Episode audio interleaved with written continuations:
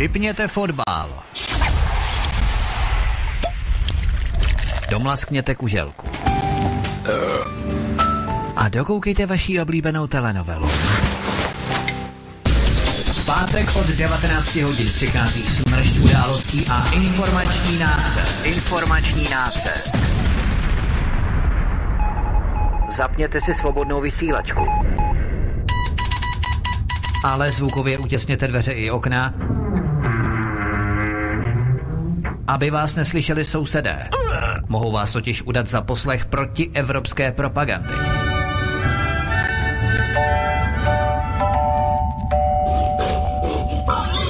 Proto buďte tuctoví, všední a hlavně nevybočujte. Pokud vystrčíte svobodně hlavu, nemilosrdně vás pokosí motorovou pilou. Demokracie? Ano, ale pouze ta po jejich. Proto zapalte svíčky, kupte pár plišáků a semkněte se s námi v boji proti bruselskému terorismu.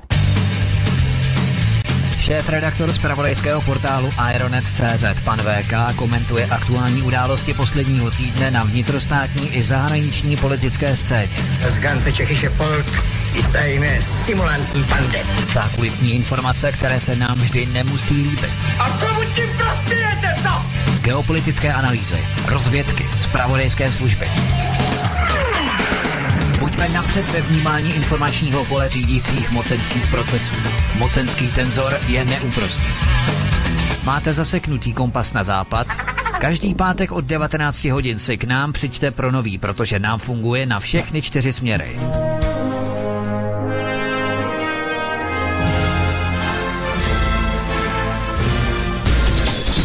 Každý pátek od 19 hodin šéf-redaktor z pravodejského portálu Aeronet.cz pan VK krátkým švy jeho atamanského vyčínku vypumpuje náš tlak na 158%. Vedoucí kolotoče.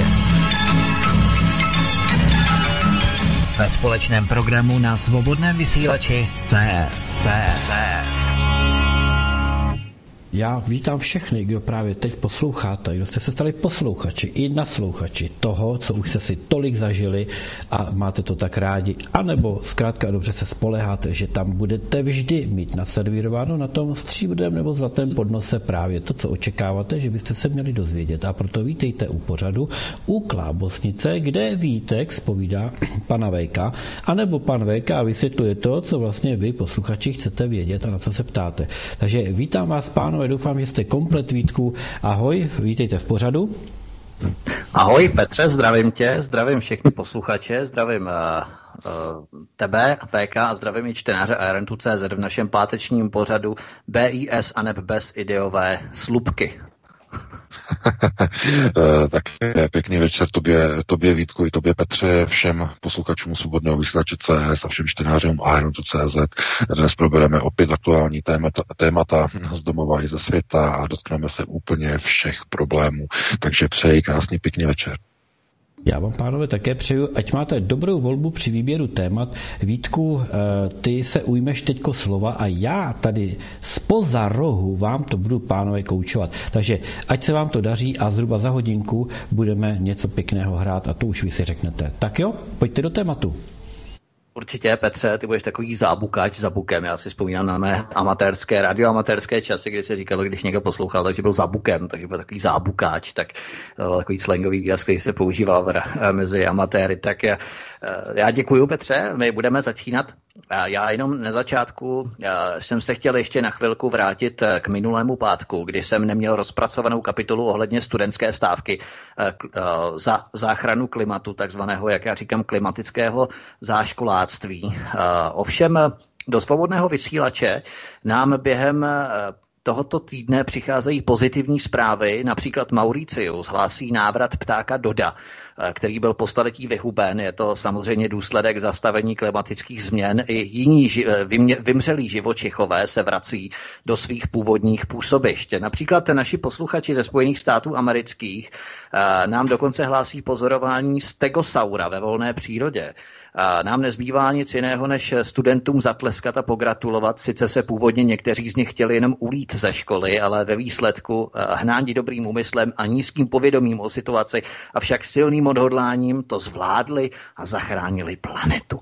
Ale v minulý pátek jsme tady právě řešili tu situaci, kdy já jsem omylem uvedl, milně uvedl, protože jsem to zaměnil s něčím jiným, že tyto akce byly sponzorované Georgem Serešem, respektive nadacemi George Sereše spadající do této skupiny, v podstatě jdoucí na ose i k americké ambasádě v Praze, Což není pravda a za to se omlouvám, eh, protože tyto středoškolské stávky za klima podporovalo hnutí Brontosaurus, eh, to byl ten Stegosaurus, jako byli teďka v Americe, že se znovu zrodil. A, a eh, Brontosaurus, toto nadace nebo toto hnutí Brontosaurus je podporované z několika českých ministerstev, ministerstvo školství, ministerstvo vnitra, ministerstvo životního prostředí, ministerstvo zahraničních věcí a dokonce z fondu Erasmus+. Tak to je jenom na vysvětlenou, abych uvedl věci na pravou míru. Ale pojď pojďme na první zprávu, protože Brněnský soud legalizoval urážení českého národa i křesťanství.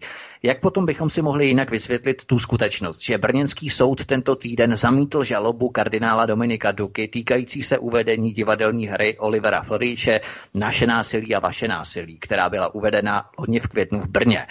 V této hře na Ježíš znásilňuje muslimku a nahá herečka si vytáhla z vagíny českou vlajku.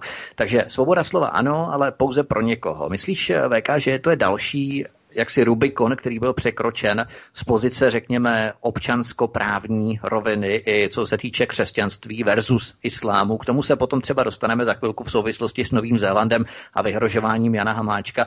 Ale co si o tomto rozsudku myslíš, VK?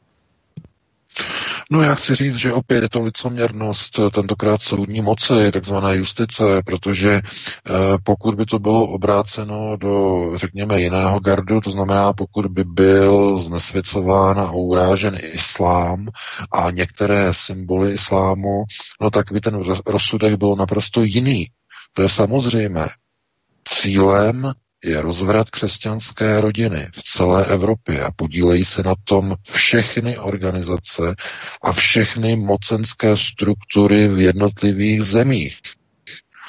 E, to jsou pouze Eh, třeba tento, jmeno, eh, tento jmenovitý případ je pouze jakousi, eh, jakousi ukázkou nebo jak, jakýmsi kamínkem do celkové skládačky, do celkové mozaiky, který jenom ukazuje na to, že když je zneucťována křesťanská víra, nic se neděje jakkoliv je zneuctěná, jakkoliv brutální je ten, eh, řekněme, v uvozovkách umělecký étos na tom jevišti, tak to vůbec nevadí, protože dovoleno je úplně všechno. Je-li to namířeno proti křesťanské rodině, je-li to namířeno proti Ježíši Kristovi, je-li to namíř, namířeno proti svaté trojici, je-li to namířeno tedy proti eh, klasickému eh, vyznání Ježíše Krista, tak je to v pořádku. Ale jestliže by se někdo dotknul muslimů, islámistů, tak je okamžitě umlčován, je obviněn, je e, stíhán, e, jeho příspěvky na Facebooku jsou e, systematicky mazány, je de facto jakoby zneviditelňován, no a lidé tomu říkají nespravedlnost.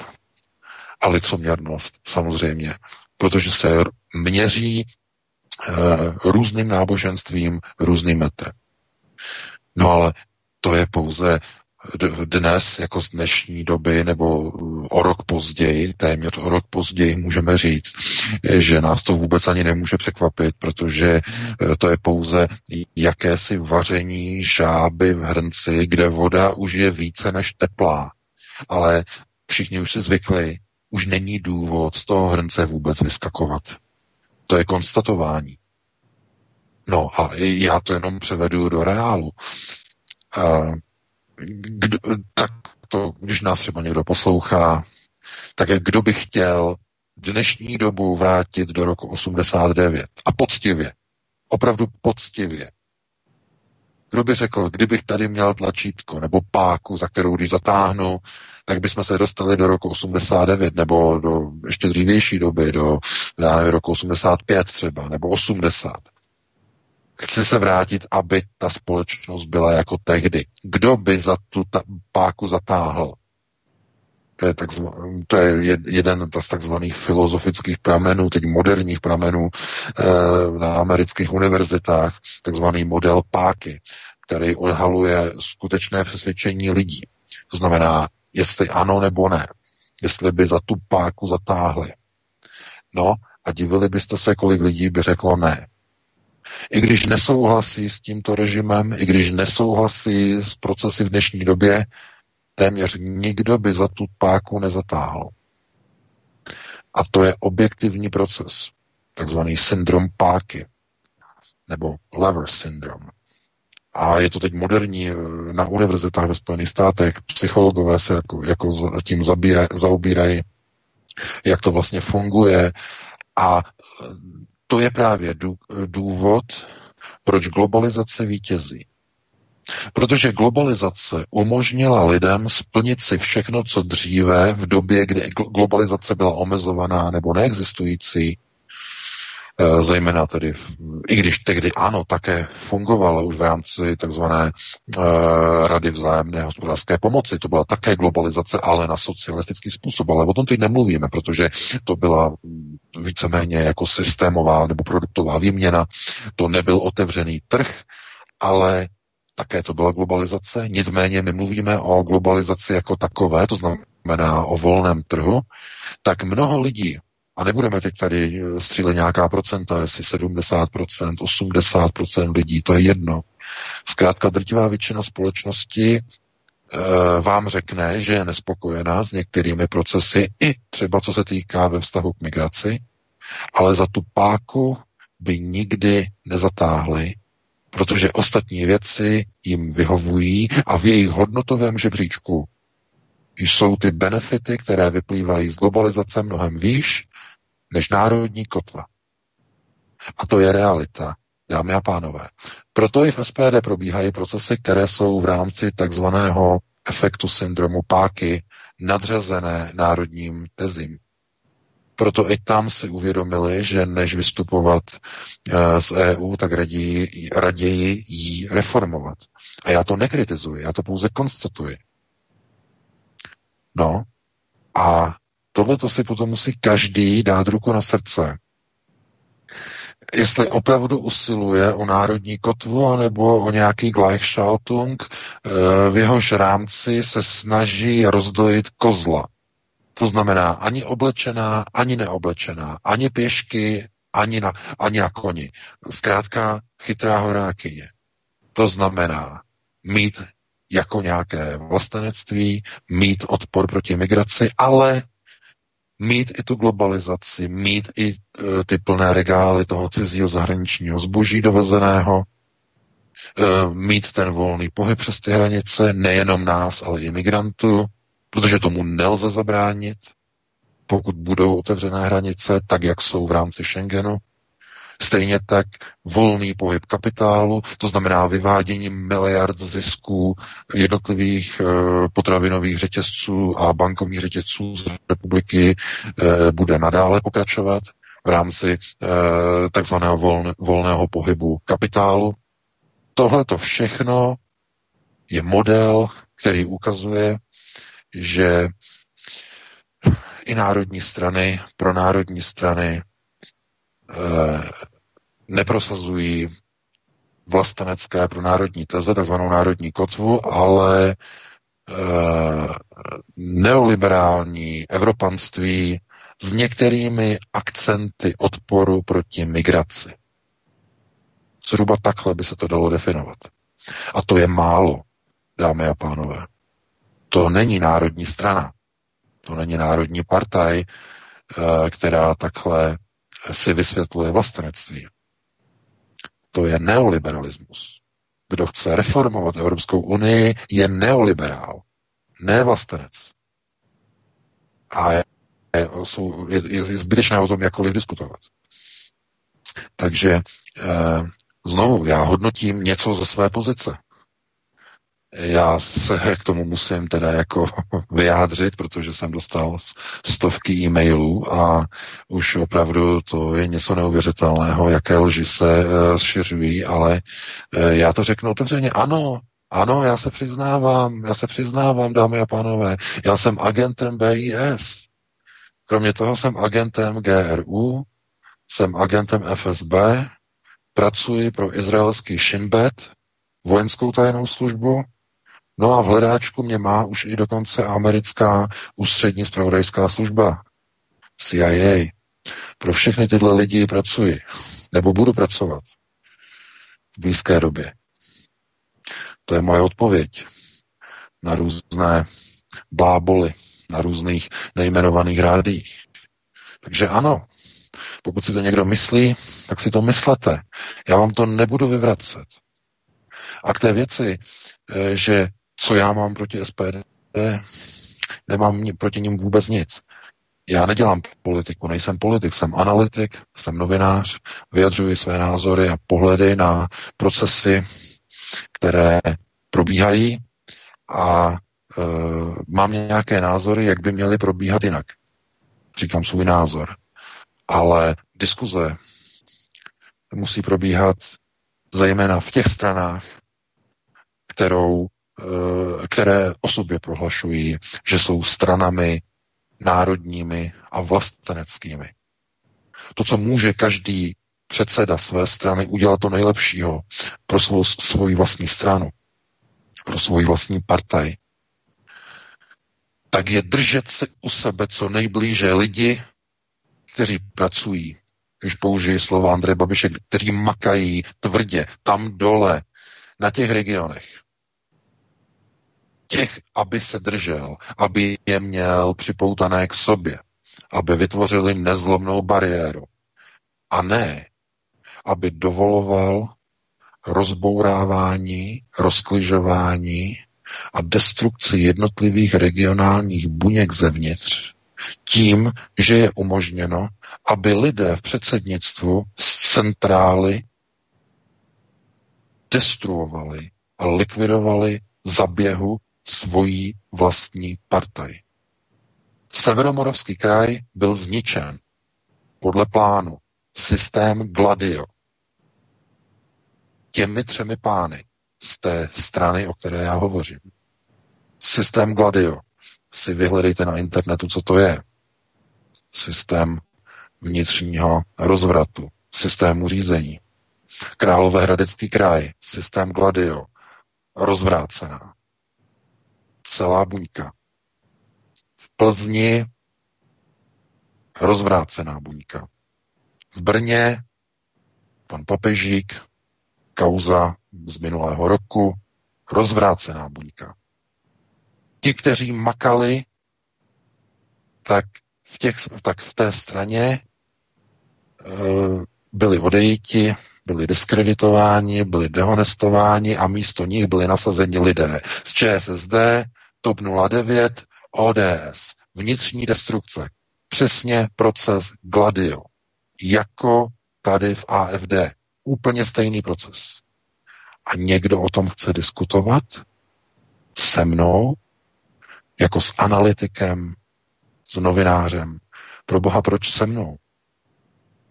Musíte diskutovat s vlastními voliči. Proč nechtějí, abyste jim nasunovali zednáře na čele jejich kandidátek? Proč nechtějí, abyste jim nasunovali rotariány za jeden milion korun v českých na první místo kandidátky v Ostravě? Proč oni to nechtějí? Vaši vlastní členové vaší strany. Proč se bojíte postavit za vlastní členy, když vám oznámí, že probíhají volební podvody ve prospěch pana Drahoše někde v Horní Dolní, někde v Manětíně. Někdo řekne, je to drobnost, je to maličkost, je to nevýznamné. Ne, je tím vyslán signál, že nahoře to předsednictvo nezdílí hodnoty s členskou základnou tam dole. Když dojde na lámání chleba, předsednictvo vás nepodrží a stejně jako na té telefonické nahrávce dají od vašeho problému ruce pryč.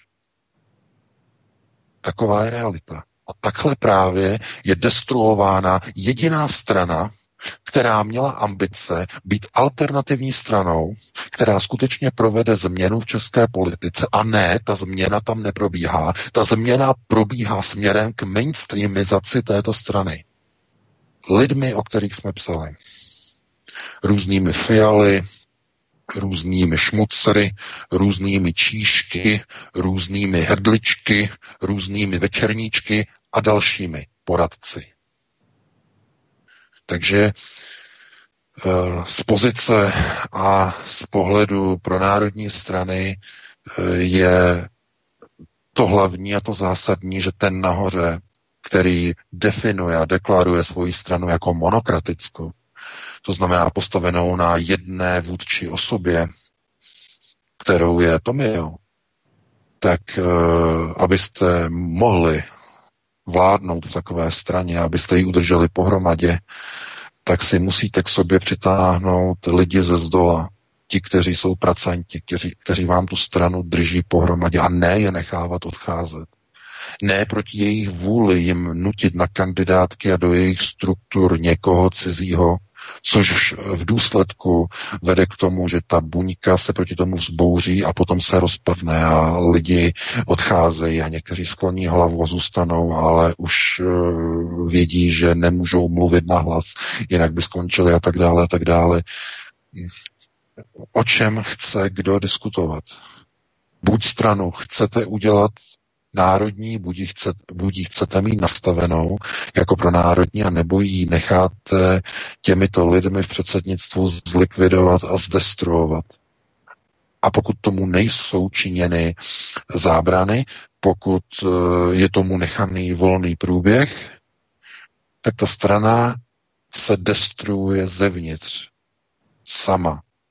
To neprobíhá okamžitě, to není ze dne na den. To probíhá měsíce, dlouhé měsíce. Takže eh, co potom bude s těma lidma, kteří věřili tomu projektu alternativnímu, velkému nebo, nejvě, nebo největšímu alternativnímu projektu. Co s něma bude? No, spousta lidí už nepůjde k volbám v příštích volbách. Budou zklamáni, protože znovu vrátí se takzvaný efekt nebo syndrom věcí veřejných. Tehdy taky byl obrovský propad volebních preferencí, protože najednou už nikdo nevěřil a návrat voličských hlasů jiným stranám mainstreamovým. A to přesně o to jim jde. Přesně to je tím cílem. To znamená, aby lidi ztratili tu důvěru a Uh, nemluvíme tak za, to přece může, za to přece může Aeronet, ne? Za to, za to no, samozřejmě, strany, za to no, ano, lidi, samozřejmě, za to může samozřejmě, Aeronet. samozřejmě, za to může Aeronet, přesně jak to říkáš, za to může Aeronet, že o tom přinášíme informace, to znamená to, co nám SPďáci, zhrzení SPďáci, co nám posílají do, do redakce, tak za to můžeme my, že o tom píšeme, že se to děje. Je a mnoho ještě před volbama, a ještě před volbama. A ještě před volbama. Moc, jako, jo, musíš po volbách Jo. Ano, po volbách, až, až to nebude důležité, až budou zvoleni lidi těchto systémových konňů, tak potom, aby se, a radši ani vůbec, ani po volbách. E, takže e, to je něco jako úplně neuvěřitelného, bizarního a já nevím, jestli opravdu lidé jsou tak malomocní, že nedokážou věřit vlastnímu úsudku. Eh, když eh, slyšíte na těch autentických nahrávkách naprosté, eh, naprostou rezignaci těch lidí, kteří vůbec nechápou, co se děje, když vy máte nějaké vlastenecké ukotvení a potom slyšíte, že předsednictvo si nepřeje, aby některé manipulace byly vlastně publikovány, aby byly žalovány. Protože jako někomu se to nehodí a tam není vysvětleno, komu se to nehodí, to už ani řešit nemusíme. Zkrátka, ti lidé se staví za nějaké pronárodní teze, jdou do toho otevřeně, ale neví, že politika je špinavá práce s tím nejsou seznámeni, to jim na to nejsou upozorněni. Mluvím o takzvaných lidech, kteří nikdy politiku nedělali a jdou s naivními představami dělat politiku. E, dělají kampaně, roznášejí letáky, takzvaně makají tam dole na těch regionech a ono se zadaří a nějak se dostanou vlastně do těch systémů volebních procesů a najednou začnou odhalovat, zjišťovat tu černotu, která probíhá v politice. To znamená různé úskoky různé, uh, různé taktiky a tak dále a tak dále. Uh, chápete, do té, chvíle, do té chvíle, do toho okamžiku, než se to, dost, než se to stane osobním, to znamená, někdo svým slovem v regionu na obci řekne, vy jste tady falšovali volby a my to poženeme dál. No a potom na předsednictvu někdo řekne, ne, ne, ne, když to budete hnát dál, tak jedině sami za sebe, my od toho dáváme ruce pryč. No, takže ten systém je potom takový, že vy podáte stížnost na eh, správní soud, nejvyšší správní soud ten to zamítne, protože tam nebyla eh, nebyl tam, doplň, nebyl tam eh, dodržený zákon ohledně takzvané procedury, procedurálně to nebylo v pořádku, takže to bylo zamítnuto. No proč? No protože ten region, ta pobočka, která podala tu žalobu, eh, regionálně nastavené, no tak ta neměla právní poradenství, ta tam neměla ty odborníky, aby mohli udělat tu žalobu tak, aby ten nejvyšší správní soud to neodmítl. To je všechno se vším, to je propojené, to je systémově nastavené, je to, týká se to peněz, správního poradenství, no a to musí poskytnout vždycky vedení a velení té strany pokud vedení dá od těchto regionů ruce pryč ve smyslu my vám s tím nepomůžeme, no tak se to potom dostává a jako do různých prostě článků a je to e, v různých konspiracích a tak dále a tak dále. A té straně to v samotném důsledku škodí v tom, že ne ten článek nebo ne ta publikace, ale ti lidé, kteří jsou vevnitř, kteří to zažili, tak o tom informují dál na svých sociálních sítích a dávají eh, o tom vědět eh, různým různým lidem, přátelům a říkají, podívej se, já tam byl v té straně a tam probíhají takovéhle věci a to je něco neuvěřitelného a už bych nikdy do toho nešel a tak dále, a tak dále. Já jsem jenom prohlížel některé ty weby těch zmíněných lidí, kteří jsou na těch nahrávkách, co tam píšou, co zažívali a, tak, a tak dále, a tak dále, vyhrožování od různých Arabů a arabských, arabských podnikatelů tam v tom prostoru. E, to je něco neuvěřitelného a nikdo se jich nezastane, jo. Nikdo takže jsou v tom úplně sami. Takhle se přece nedá dělat alternativa. To není e, potom takzvané angažované stranictví, to je, e, to je hra prostě na nějakou schovávanou, kdy my děláme alternativu, ale když někdo falšuje důkazy o prospěch Drahoše, tak to necháme být, protože, protože někdo. A kdo? Nevíme. A proč? Nevíme. Chápete? No ale víme, že v předsednictvu jsou bývalí členové ODS, jsou tam bývalí členové TOP 09, lidé s napojením na ČSSD, na podnikatelský sektor, na, eh, na různé oligarchy a tak dále. Však jsme o tom přinášeli články. Takže eh, jaký je étos před volbama do Evropského parlamentu? Eh, jak to dopadne? No, Dopadne to tak, že volební účast bude někde okolo 30%, plus minus. Přijde nejvíce voličů hnutí ANO a Pirátů, kteří budou mít žně, to je jisté.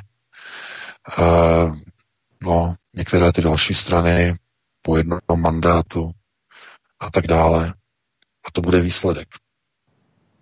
No a budete se divit tomu, proč No, protože uh, volby do Evropského parlamentu jsou pouze jakousi iluzorní představou o nějakých procesech změny zvenku, která primárně ale vychází zevnitř.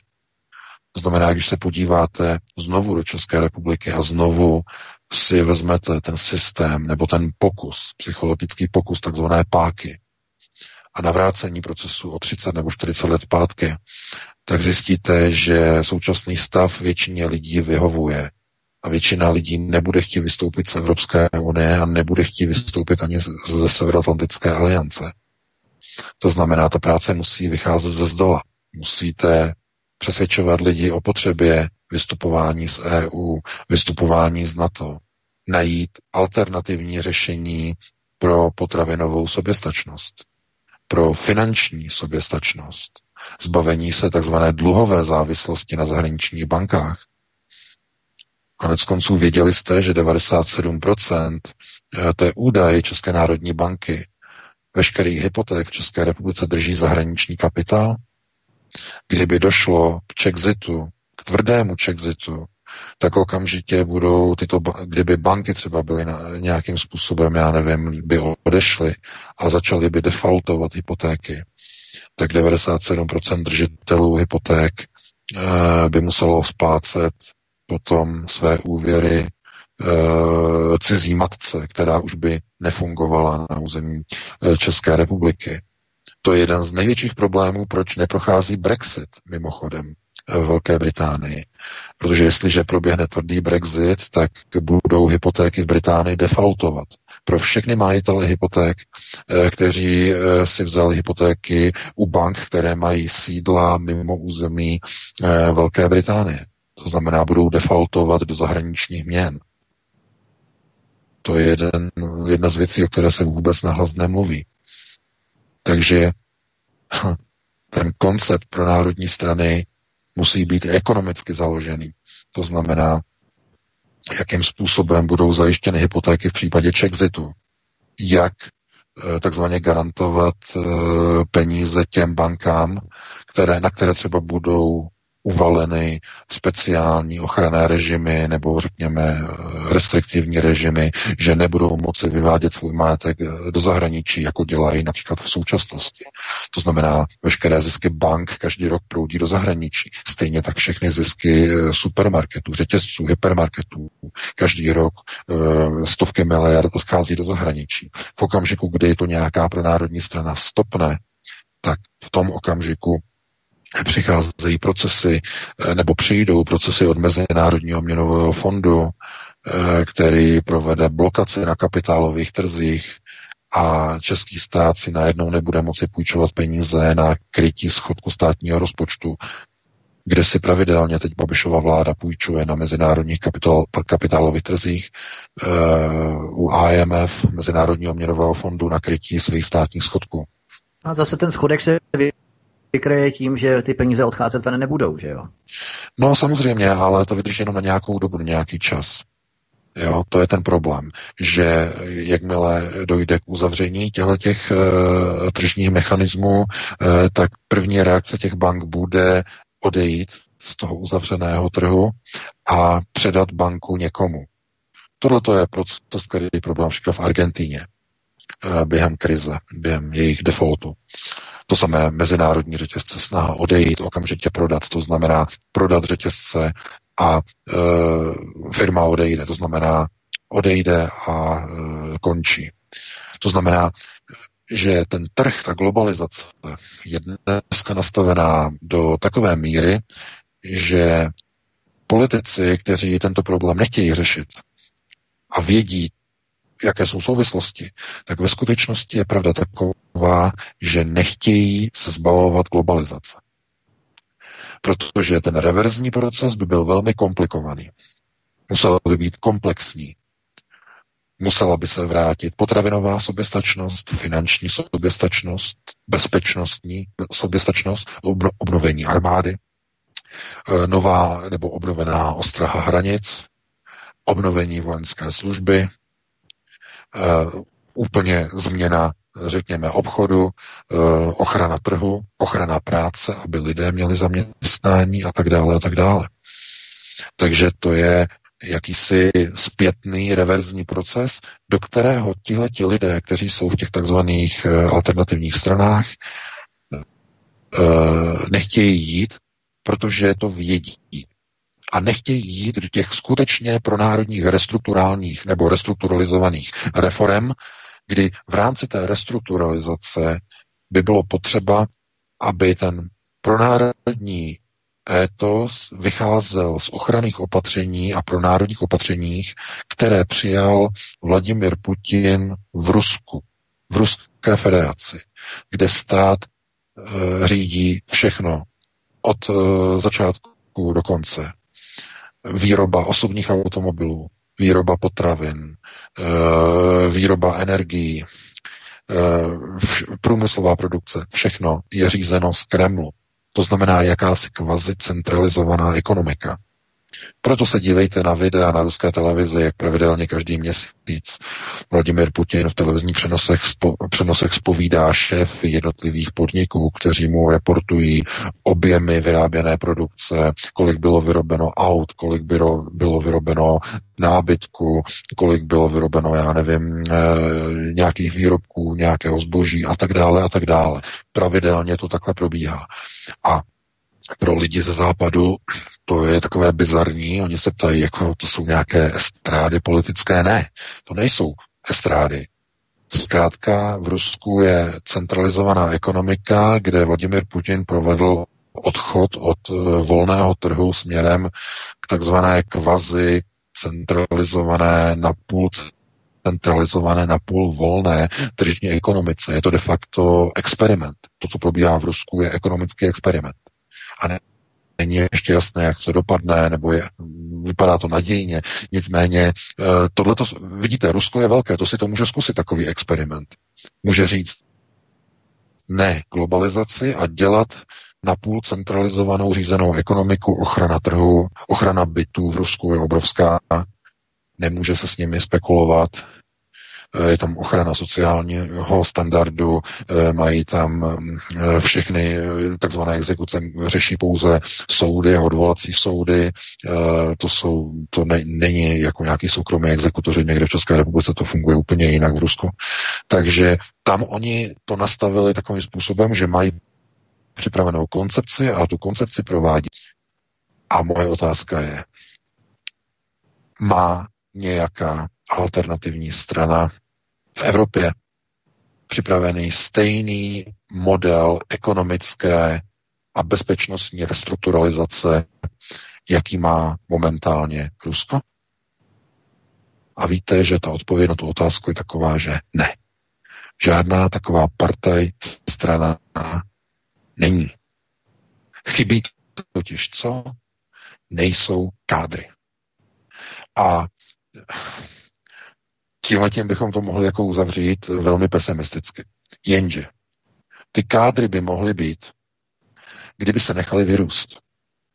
Kdyby ty kádři tam ze zdola, kde mají ten drive, kdy přijdou do politiky, jsou plní, plní nadějí a chtějí něco změnit, jsou zdraví, tak když přijdou do té politiky, tak aby mohli realizovat svoje snahy o změnu tam ze zdola. No a teď si představte, když dojde k čelnímu střetu s realitou. Přijde, přijdou pánové z Rotary klubu, dají na stůl jeden milion v kufru v českých a řeknou, my chceme, abyste nám za ten milion dali první místo na kandidátce v Ostravě. No, v tom okamžiku jde celá alternativa do prdele. A to je natvrdo v tom okamžiku.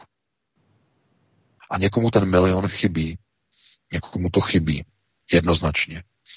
Protože jinak by nedošlo k rozpuštění uh, celé krajské buňky MSK, to je naprosto jednoznačné, a nedošlo by ani k vytvoření těch dalších subjektů, těch nových subjektů, které tam jsou. Tomu se teď nebudeme dostávat, na to nemáme čas. Ale já se na to prostě dívám jako na neuvěřitelný kolotoč bizarních kroků, jejíž cílem je rozvrat jediné strany, která měla alternativní náboj a která dávala lidem tam ze zdola naději na nějakou pronárodní vlasteneckou změnu. Já doufám, že e, jednu věc, že jedna věc ještě se dá zachránit že někdo v té straně, a nebudu říkat kde, na jakém místě, na jaké pozici, jestli nahoře nebo dole, si uvědomí, že je třeba hlavu hydry zbavit dalších hlav, které celému systému škodí.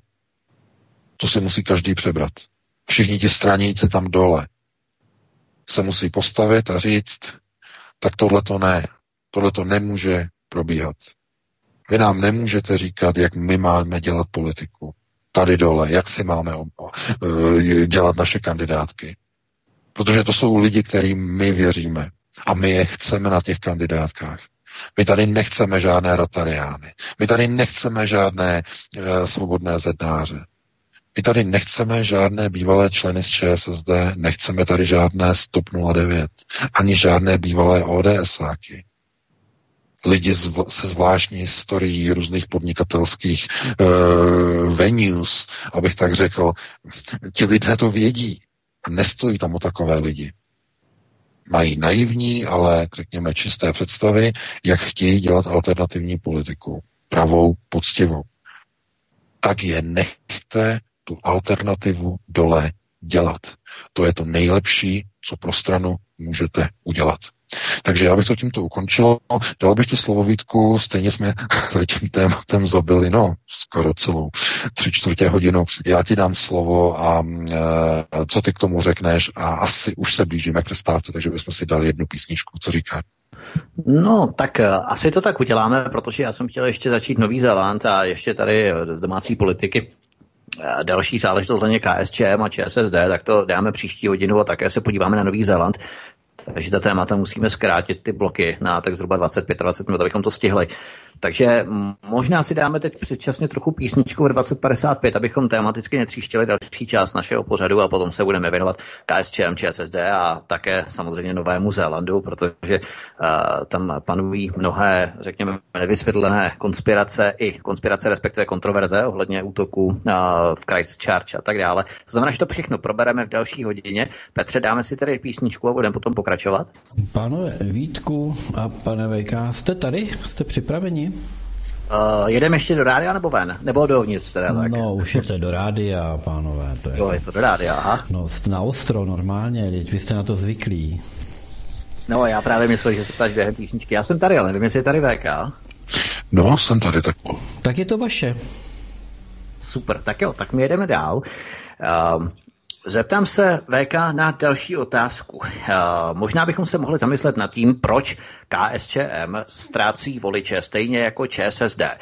Asistent předsedy KSČM Rudolf Rudišar jezdí v autě za 5 milionů a jeho maminka Alexandra Rudišarová pracovala pro harvardské fondy uh, Viktora Koženého a Borise Vostrého v 90. letech, radila tunelářům v Mostecké uhelné společnosti a dnes na ministerstvu průmyslu a obchodu pracuje pro Babišovu ministrině Martu Novákovou.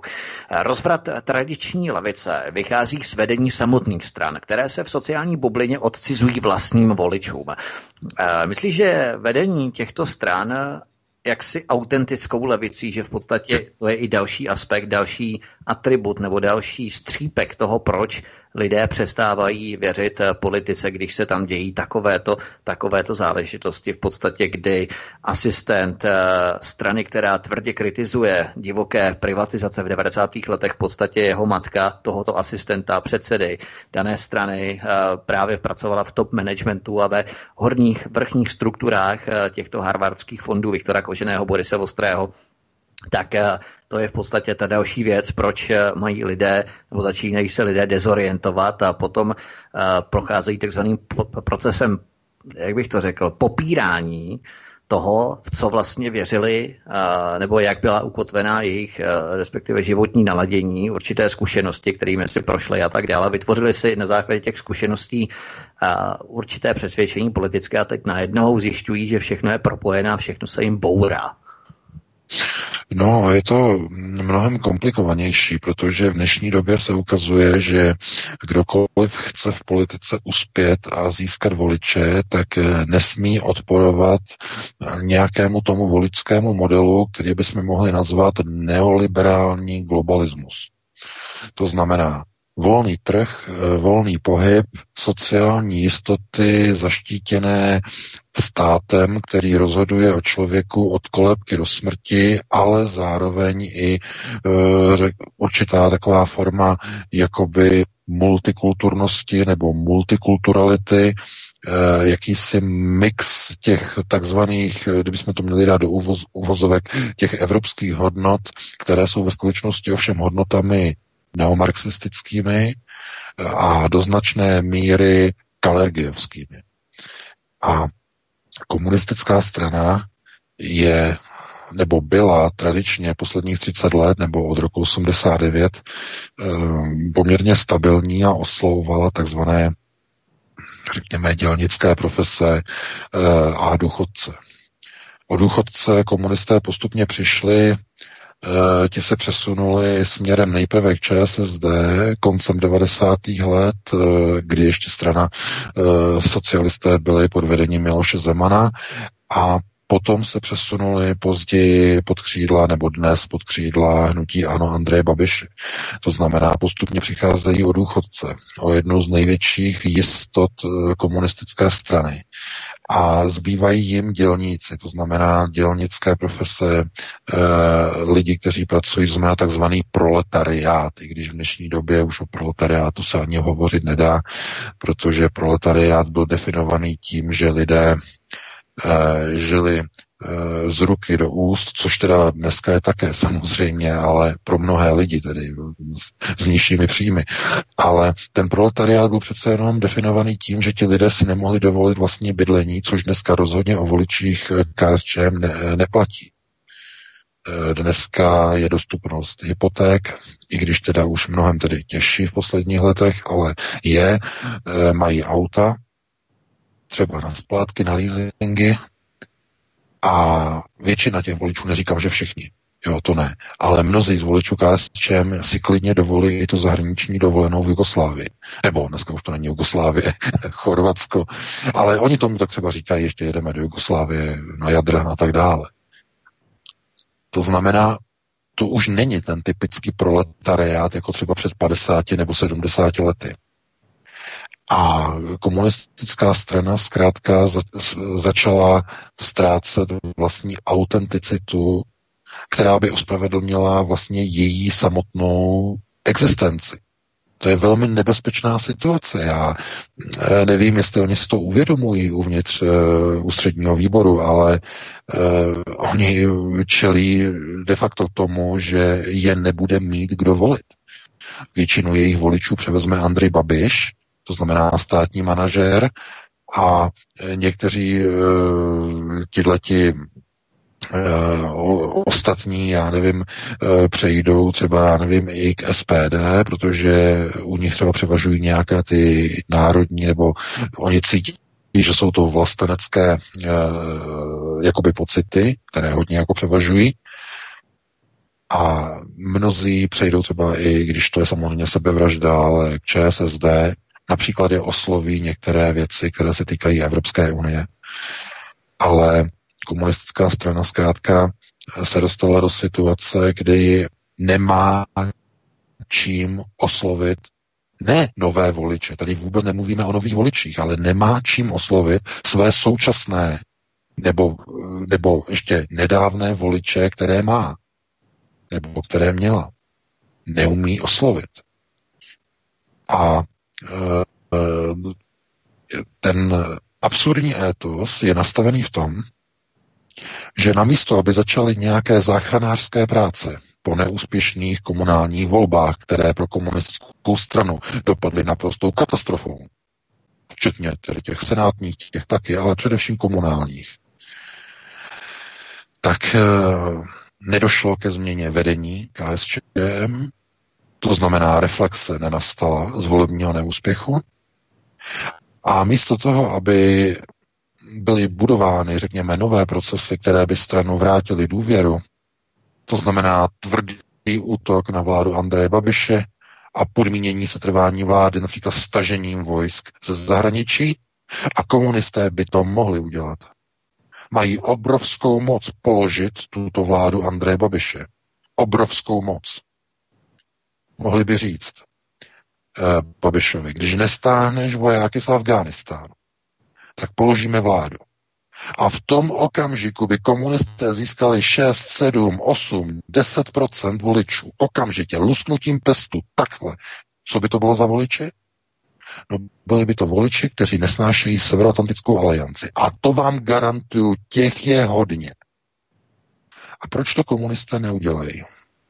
No, možná z nějakých důvodů, z já nevím, nějakých dohod zákulisních, do kterých my nevidíme, ve sněmovně, ve státních firmách s Babišem něco dohodnutého za zády, něco o něčem, co my nevíme, můžeme se jenom domnívat, co zatím je.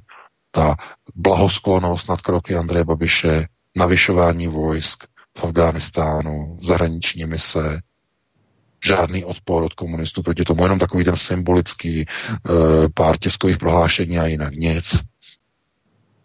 Takže uh, chápete, buď tedy někdo chce dělat tu levicovou politiku, někdo chce dělat tu politiku klasickou, tradiční, komunistickou, to znamená odpor proti takzvanému imperialismu, americkému jmenovitě, a nebo si někdo na tu levici jenom hraje a ten volič to vycítí.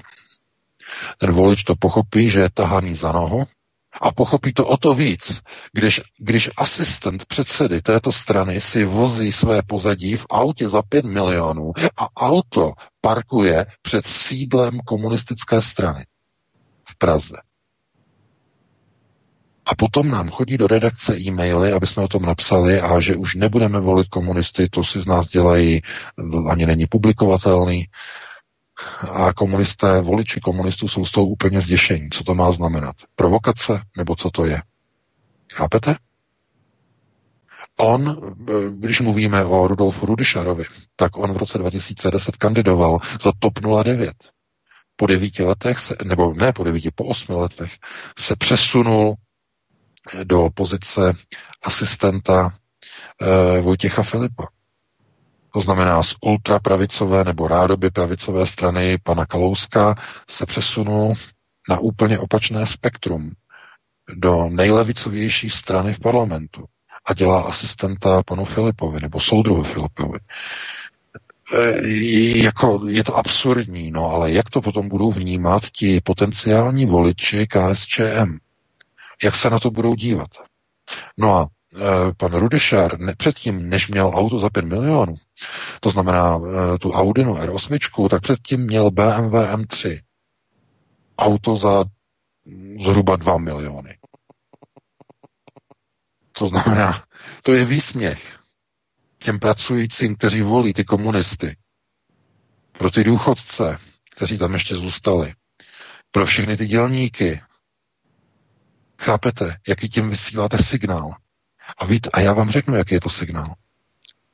Je to stejný dezintegrační signál ve vztahu ke svým voličům, jako byl signál dosazení velmistra pražské zednářské lože do čela pražské kandidátky SPD. Úplně stejný signál. Úplně. A proč to probíhá, takovéhle procesy? Eh, co pak Vojtěch Filip není dostatečně inteligentní, aby nechápal, co se stane tím, když zaměstná uh, svého jako asistenta člověka, který, uh, řekněme, pochází z pater takzvané zlaté mládeže, maminka, že zaplatila a tak dále a tak dále. Takže a navíc ještě takové konotace, harvardské fondy, že a tak dále, check invest a tam různé napojení na různé akce a tak dále, a tak dále, to tam všechno v tom článku na Aeronetu je. No tak jaký signál to potom vypustí nebo vyšle k těm voličům komunistické strany? No budou se říkat, no v tom středním výboru si z nás dělají prdel, ne? No a přesně tak se na to lidé dívají. A potom se komunisté diví, že teď v tom posledním průzkumu, který vyšel minulý týden od STEMu, myslím, že to byl STEM, no tak tam jsou volební preference komunistické strany nižší, než mají ČSSD. ČSSD má 8% a komunisté 6%. Dámy a pánové. To je ten poslední průzkum. No, a někdo se tomu diví? No samozřejmě, protože ta autenticita té strany ty hodnoty se vytrácí. Nemůžete uh, mít eh, takovéhle poradce, kteří nepatří do té strany, nezdílejí takzvané ideologické a ideové hodnoty dané strany. Nemůžete v marxistické straně mít poradce, který kandidoval za TOP 09, za ultrapravicovou fašizoidní stranu pana Kalouska, a najednou jakoby přeběhl na levici a parkuje si auto za 5 milionů před centrem dělnické strany, protože komunistická strana se původně etablovala jako strana dělnická. Vždyť to je výsměch těm lidem, těm voličům. A proč oni to dělají v tom vedení té strany? Proč to akceptují? No, protože cílem je rozvrat všech politických stran, je to cílem globalistů. Rozvrátit všechny strany. A jak zvenčí? Ne. To se nikdy nedělá zvenčí. To se dělá zevnitř. Aby lidé přestali tu stranu volit. A jak se to udělá? No, že ta strana ztratí autenticitu, že ji už přestanou voliči volit, že, protože jí přestanou věřit. A proto si nemyslete, že to je náhodné, když někdo jezdí po republice s kufrem s jedním milionem korun a rozvrací jednotlivé stranické buňky nabídkou na první místo kandidátky, když tam dosadí e, člena Rotary klubu. Protože přesně vědí, co to udělá v té buňce. Ta buňka se rozpadne. Vznikne tam odpor a protože to bude protlačené násilím, tak to nakonec ta buňka se rozpadne. A vidíte, že to funguje, ten rozpad. No, mluvíme samozřejmě o, o SPD, RSK nebo MSK, eh, Moravskoslezský klub SPD. Přesně takhle.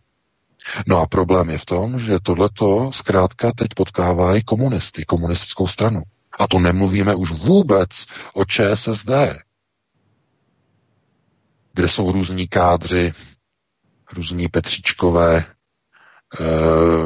řízení e, panem Pochem z Evropského parlamentu, dálkově na dálkové ovládání a tak dále a tak dále, různá maňásková divadla na sjezdech a podobně. To znamená, probíhá ten rozpad a rozklad ve všech politických stranách. No co se stalo tento týden? Koho vyloučili z ODS? No, Václava Kauze mladšího. Co? No, že prosazoval pro národní hodnoty a že se otřel. O koho? Vítku, o koho se otřel? No přece o Židy. V Praze. Nad Mahrálem si dovolil otřít se o Židy. A co se stalo? Dostal okamžitě padáka z ODS. Kdyby byl sprostý, mluvil sprostě, napadal někoho, přišel by ožralý jako dobytek do poslanecké sněmovny, jako kalousek svého času, nic by se nestalo. Bylo by to omluveno. Ale v okamžiku, kdy se jenom trošku otře o ž a ž, je vyloučen. A letí jak blesk. Chápete? Kdo řídí systémy, procesy řízení, Každý pátek o tom hovořím a teď jste to viděli tento týden v přímém přenosu v případě Václava Klauze mladšího. A taková je realita. Neusedne k moci a na stole systému řízení ten, kdo není pod čepcem anebo pod zástěrou. To znamená, jestliže nepřijal halachu anebo kabalu. A takovýhle je důsledek. To znamená, to znamená jenom dokončím, eh, že strana, která se definuje jako komunistická, mají tam eh, tak šéf této strany má asistenta, který parkuje v pěti milionovém sportáku eh, před sídlem KSČM. Tamhle v té straně, která je pro národní, tak se dosazují různí zednáři a nosí se miliony korun za to, že bude dosazený někdy nějaký Rotarian. V jiných stranách jsou naprostý nímandi a diletanti, různí Petříčkové. V jiných stranách se vyhazují kádři a schopní politici jenom kvůli tomu, že se otřeli o že No a kdo z toho profituje? No, samozřejmě hnutí ano. A pokud jde o mladé voliče, kteří by dříve volili komunisty, protože stranu volili dříve mladí, to víte, že komunista, že kdo nebyl komunista, nikdy nebyl mladý. E, takové přísloví na západě se říká, že takhle lidé mají jako levicové smýšlení, když jsou mladí a tak dále. No ale to už dávno neplatí. Dneska, kdo je mladý, volí koho? Piráty, dámy a pánové. To znamená, že komunisté přicházejí i o mladé voliče. Ti, kteří by byli levicově orientovaní, tak dneska jdou volit piráty. To znamená, komunisté mají problém, obrovský problém a ten problém je větší, než má ČSSD. Protože ČSSD byla více taková jakoby široce rozkročená sociálně v tom politickém levostředem, levostředem spektru ale ne komunisté. Ti jsou velice definovaní, nebo byli dlouhodobě velice definovaní a deklarovaní do těch tří úzce definovaných segmentů. To znamená dělníci, důchodci a mladí sociální intelektuálové. S komunistickým myšlením, nebo řekněme s marxistickým. Takže tohle to všechno končí. No a pokud komunisté se chtějí nějak zachránit, tak musí znovu si sobě vlastní straně vrátit autenticitu a být levicovou stranou. To znamená, jak toho dosáhnout e, lehkým úsilím bez námahy? No samozřejmě jít po krku Babišově vládě a říct, splníš naše kroky, stáhneš vojáky z Afghánistánu, zahraniční mise my zablokujeme a my ti podržíme vládu. Když to neuděláš, položíme tvoji vládu. Takhle by to komunisté udělali. V tom okamžiku by se ukázalo, že mají sílu k prosazování kroku a voliči by se k ním okamžitě vrátili. Ti zmínění voliči, kterým jde o to, aby eh, probíhaly procesy proti NATO, proti Severoatlantické alianci a kteří jsou ochotni to komunistům hodit, takzvaně jen když si udrží komunisté svoji autenticitu v boji proti takzvanému americkému imperialismu. A pokud toho už nejsou schopni, tak komunisté jsou odsouzeni k tomu, že získají méně než 5% v příštích parlamentních volbách. Taková je realita. Takže tady to bych ukončil a pustili bychom se Vítku hned do dalšího tématu. Pustíme se do ČSSD, potom se vypravíme k Novému Zelandu, ale tohle jenom stručně, protože to si myslím, že je velmi důležité, jakým způsobem se sociální část sociální demokracie pakuje na webu pro postižené. ČSSD eh, v podstatě a, a nebo, no a jo, tak eh, vezmeme to, eh, protože tam jsou důležité i další, další věci v rámci jejich agentur a ohledně, ohledně těch voleb, eh, které tam probíhaly a tak dále a tak dále. Ale já bych možná se ještě vyjádřil to bude asi lepší, protože my jsme tady minulý pátek uh, rozebírali konexe se sudetoněmeckým Landsmannschaftem předsedy ODS Petra Fialy, Moravský zemský výbor spadající pod organizaci Pan Evropa, respektive skupinu sudetoněmeckých organizací, ale uh, v podstatě my bychom uh, neměli vynechat právě Václava Klauze mladšího, který byl dříve ředitelem soukromého gymnázia PORK, tedy prvního, jak je to, obnoveného reálného gymnázia PORK. No a Eh, měli bychom si pamatovat, nebo měli bychom si vzpomenout, a to jsou medializované informace v roce 2014, že štědrým sponzorem jeho soukromého gymnázia Pork tehdy, eh, kterým byl dříve ředitelem Václav Klaus mladší, byl Martin Roman, někdejší ředitel Česu.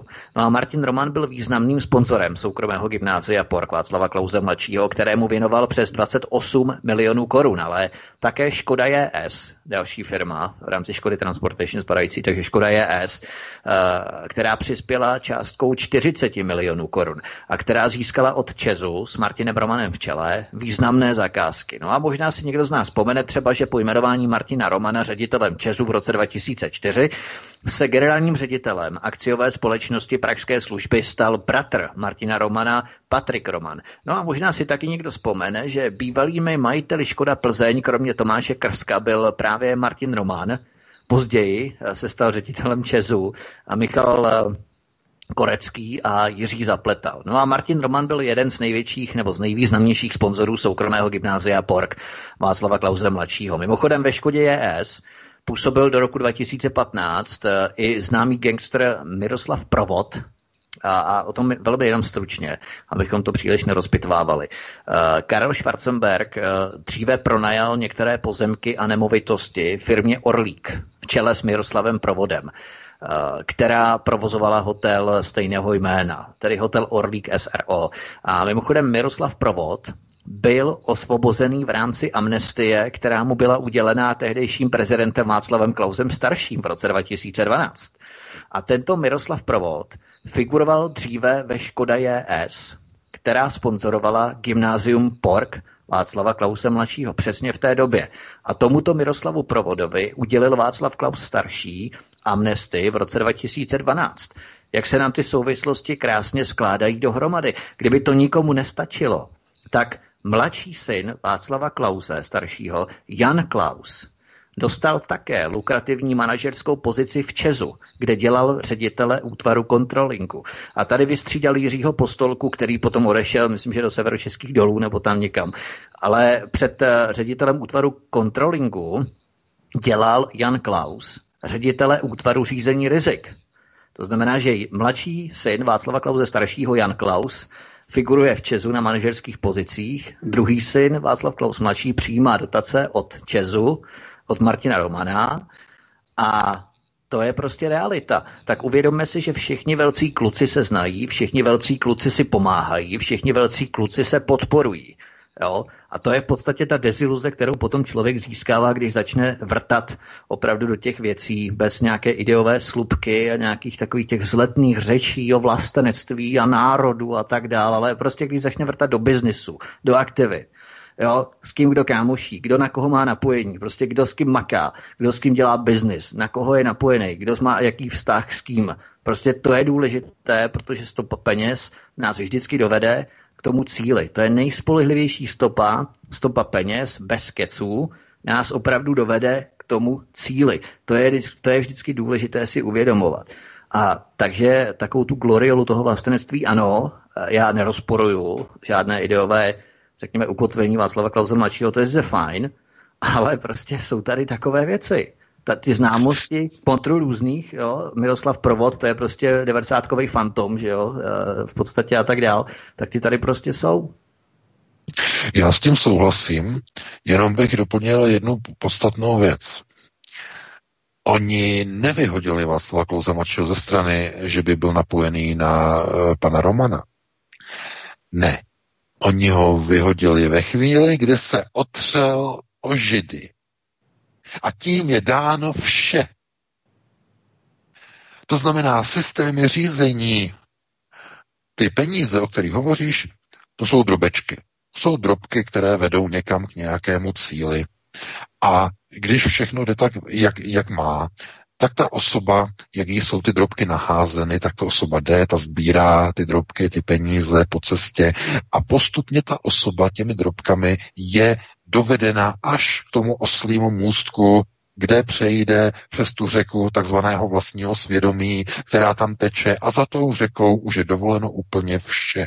Tam už potom on je, on je tam potom se, se všemi svými, takzvaně. Ale když po té cestě náhodou se křivě podívá na ž, na žida, v tom okamžiku mu někdo vrazí kudlu dozad, ale tak rychle, že na té cestě padne na hubu a vůbec neví, kdo to byl.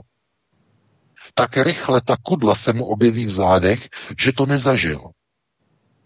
Jakmile se, jakmile vysloví něco proti těm, kteří řídí procesy vyššího řízení na této zemi. To byla rychlost. Dokonce moderátorů České televize do, dokonce přeskočil hlas, jak to oznamoval, že to je prostě, že právě byl, takhle mu přeskočil hlas, tomu ani nevěřil, jakou rychlostí byl eh, Václav Klaus mladší vyloučen z ODS. Úplně to. No a někdo se diví. Chápete? No a e, v jakých šlépějích, jakých krok, v jakých stopách jde uh, Václav Klaus mladší? V jakých? No, ve stopách vlastního otce. Václava Klauze, expremiéra a exprezidenta. Protože on skončil úplně stejně. On šel v těch drobkách postupně, postupně, postupně, všechno to vypadalo růžově, zalité sluncem až do roku 96, protože to bylo, tam bylo spoždění, to byl ten 96. rok, takzvaná konvertibilita měny a e, rozvojová banka. A tam on e, šlápnul že až na nohu způsobem, že to bylo něco nevýdaného. On jim hodil vidle do jejich plánu, no a byl sestřelen jako premiér. No a od té doby už není na jejich lodi. Od té doby jde proti nim. A on potom se jim stil a e, v pozici prezidenta lobisticky byl e, prolobovaný e, dvakrát jako prezident, e, tehdy ještě parlament a senát na společné schůzi volili prezidenty takže byl prosazen dvakrát po sobě a šel proti globalistům a rovná se šel proti sionismu, proti sionistům šel. A nebál se jet do Ruska, nebál se přivést si dar od Vladimira Putina, velký samovar, nejvyšší symbol e, přátelství s ruským prezidentem. Jenom výjimečně dostává, to jsem říkal minule, že jenom výjimečně opravdu se dostávají samovary od, od ruského prezidenta. E, takže, e, no a to, tohle to jsou vlastně věci, které jako ukazují na to, že v okamžiku, když se někdo otře o židy, tak v tom okamžiku v politice končí.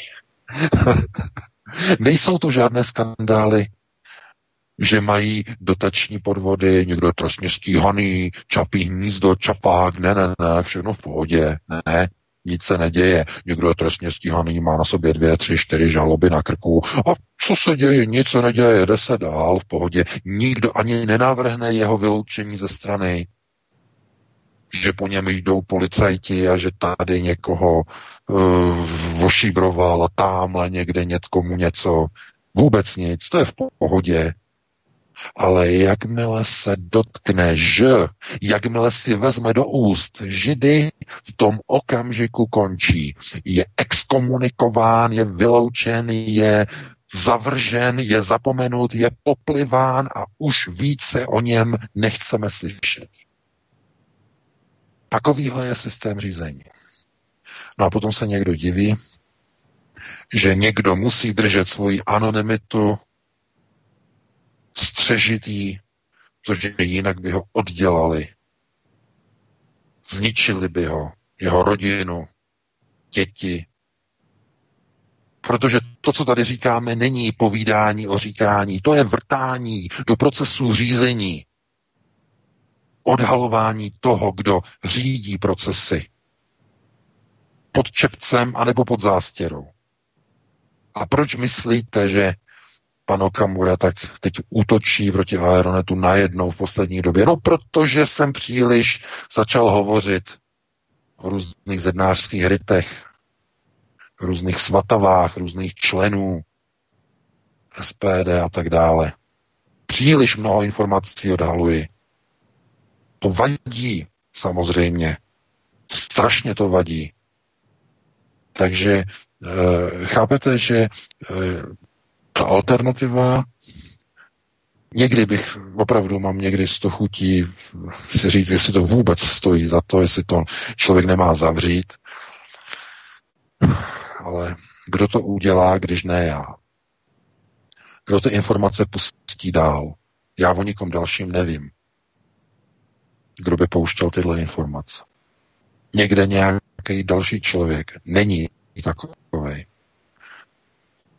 Ve Spojených státech je jeden, dva, kteří pouští tyhle informace, a to je v angličtině samozřejmě, takže eh, to je málo.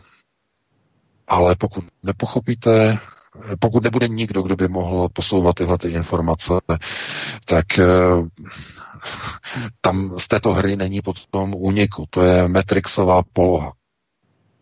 To znamená, budete se bavit jenom o tom, jaká je momentálně programová iterace v daném programu. Neprohlédnete. To znamená ty hry na volby a tak dále a tak dále. Neprohlédnete skrz ten systém.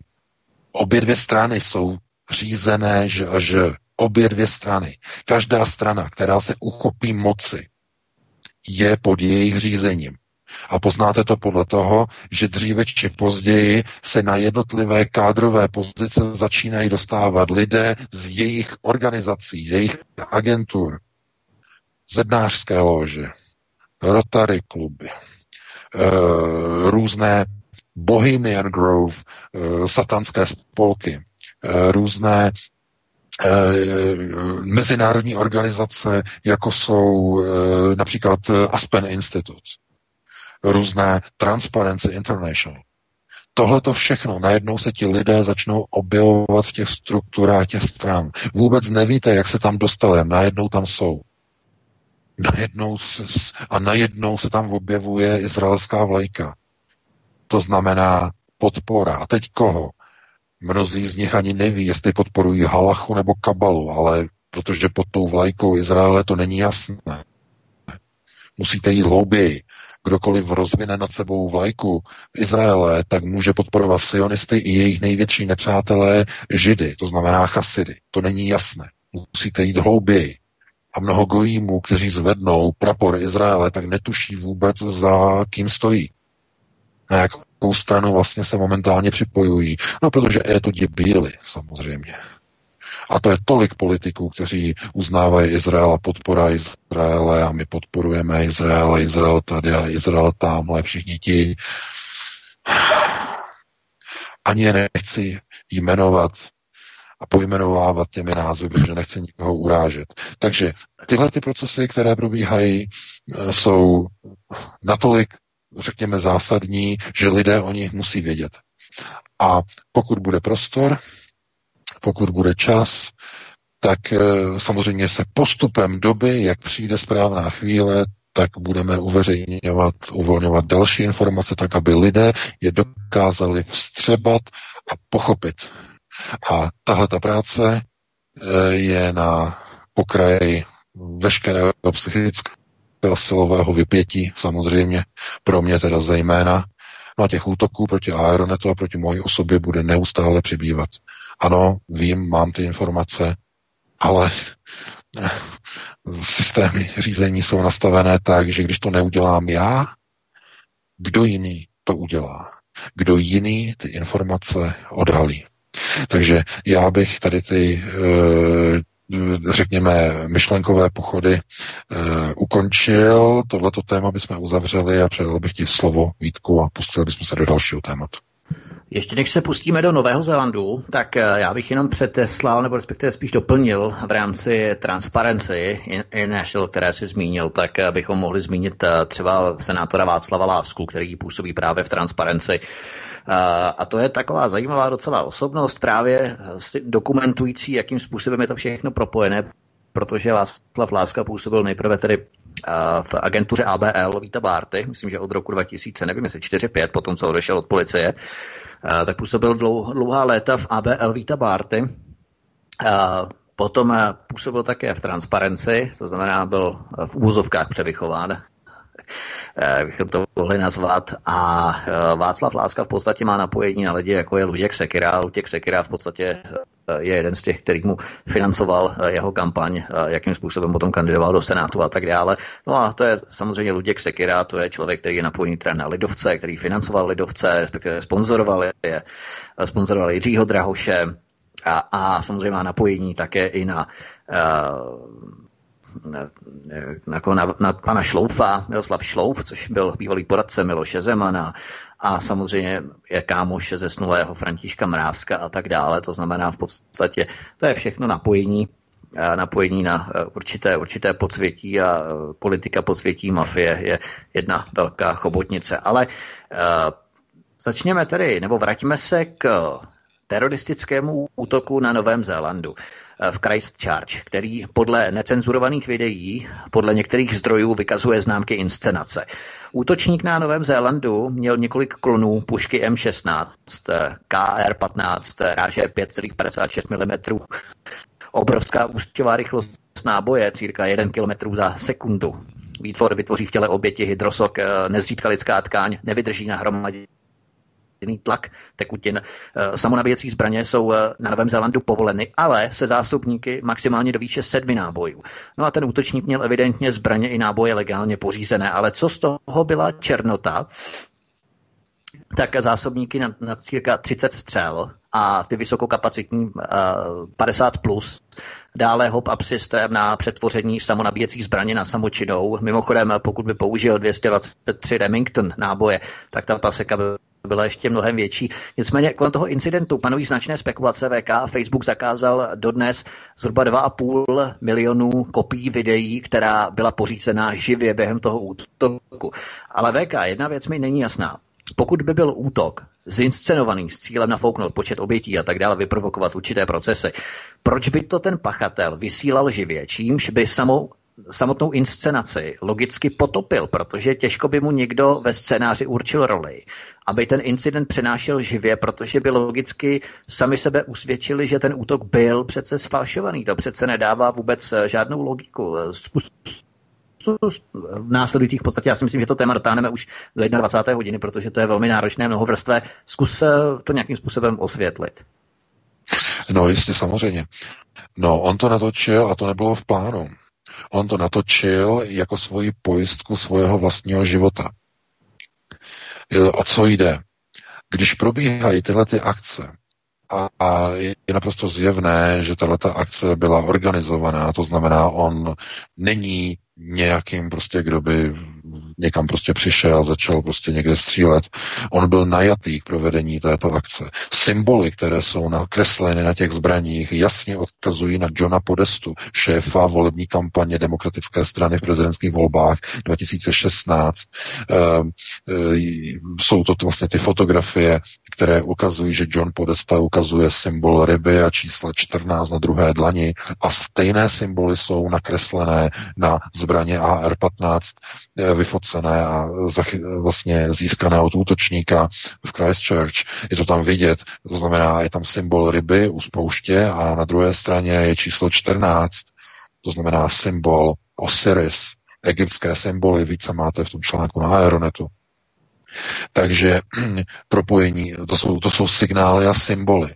On, když je přiveden k soudu, když Brenton Tarrant byl přivedený k soudu, tak on ukazuje ten symbol, který někdo překládá různými způsoby, jako že to je symbol OK, že všechno proběhlo OK, nebo magnifik, to znamená to zase francouzi používají ten samý symbol magnifik, že něco je skvělého, dobrého, výtečného. Kuchaři například používají ten symbol vlastně toho palce a ukazováku do O a ty tři prsty zvednuté jako magnifik, že něco prostě skvělého ale eh, v kabale tenhle ten systém, eh, to jsou tři šestky, symbol tří šestek. A 666 je eh, je to, je to symbol, který je vlastně jakýmsi výrazem nebo jiným výrazem pro takzvaného zástupce satana na zemi, který je mimochodem popsaný v Bibli, no ale v egyptologii je tento zástupce Bůh Horus. To je symbol Boha Hora. Toto. Tento symbol, který tam vidíte na té fotografii. A proč je to symbol? E, právě tohoto, tohoto vyvzření a není to třeba něco francouzského jako magnifik a tak podobně, nebo není to OK. Je to kvůli tomu, že ty symboly, které tam jsou na té pušce, jsou egyptské symboly, pocházející z egyptologie. Je to jasné, že jsou to uh, kabalistické odkazy na kabalu a s napojením přímo na Johna Podestu, který byl sedm dní před teroristickým útokem v Christchurch, byl na Novém Zélandu a varoval šéfku, parlam, eh, šéfku vlády, že eh, nad, že před nadcházejícími volbami na Novém Zélandu příští rok, že Rusko a Čína plánují kybernetické akce, hackerské útoky na zmanipulování voleb na Novém Zélandu. No a co je důležité, co je ještě zásadní? Proč tedy to video bylo vůbec natočeno? No na tom videu jsou nesmysly. A to video je pojistkou pro Brentna Taranta, že nebude odstraněn. Protože to video je venku.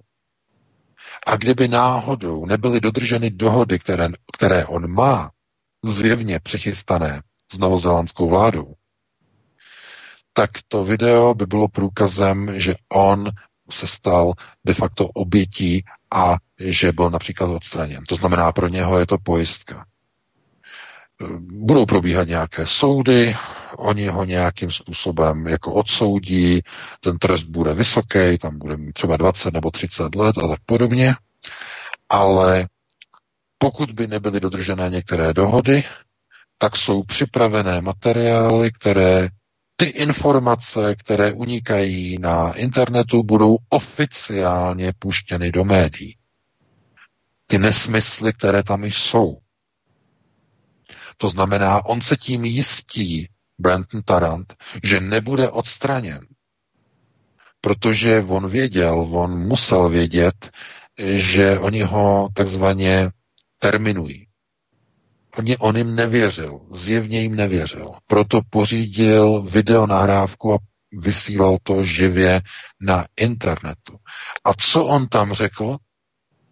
Subscribe to PewDiePie. No a kdo je to PewDiePie? No to je největší youtuber na světě. Uh, to je, je to švédský občan, on dělá herní videa, uh, je, no, je nej, nejznámější youtuber, ale on ho zmínil, no to je signál. Proč? že se mají, uh, mají začít dávat odběry uh, tomuto youtuberovi. Proč, se, proč to tam zaznělo? Z jakého důvodu? No protože ten eh, youtuber PewDiePie má pojistku Brentna Taranta. Na jeho kanálu se objeví důkazy v případě, že by se Tarantovi něco stalo v novozélandské vazbě. To je ten signál. Naprosto zjevný. Proto si dejte odběry tam se objeví. Pokud se mu něco stane, tam to bude líknuté. No samozřejmě, že tím vyslal i velké nebezpečí e, tomuto youtuberovi. On jako se od toho jako distancoval. A on to tam řekl schválně, to znamená, je to vyslaný vzkaz z největší pravděpodobností.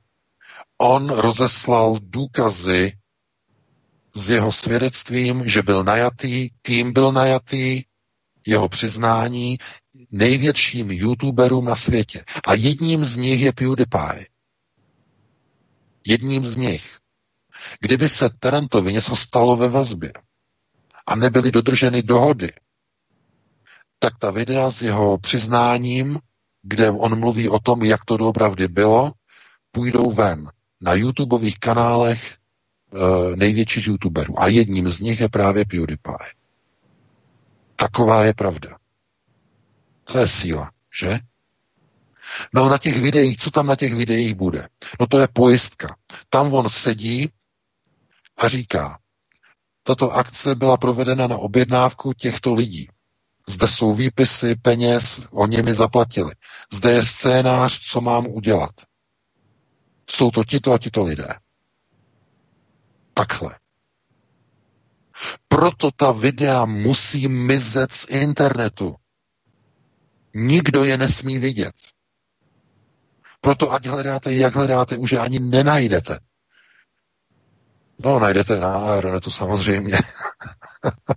Ale dokonce, dámy a pánové, největší líkerský server na světě, a vy ho znáte určitě, to je takzvaný uh, Live Leak, určitě ho znáte, uh, tak tento server to video odmítl uveřejnit tak obrovské páky že a že natáhly, že největší líkerský server na světě odmítl toto video publikovat. A víte, že oni tam publikují všechno. Uřezávání hlav islamského státu, eh, jak tam jsou ty e, z ISILu, ti e, teroristé uřezávají hlavy těm zajacům. To víte. Všechna ta videa oni tam dali bez problému, bez mrknutí oka.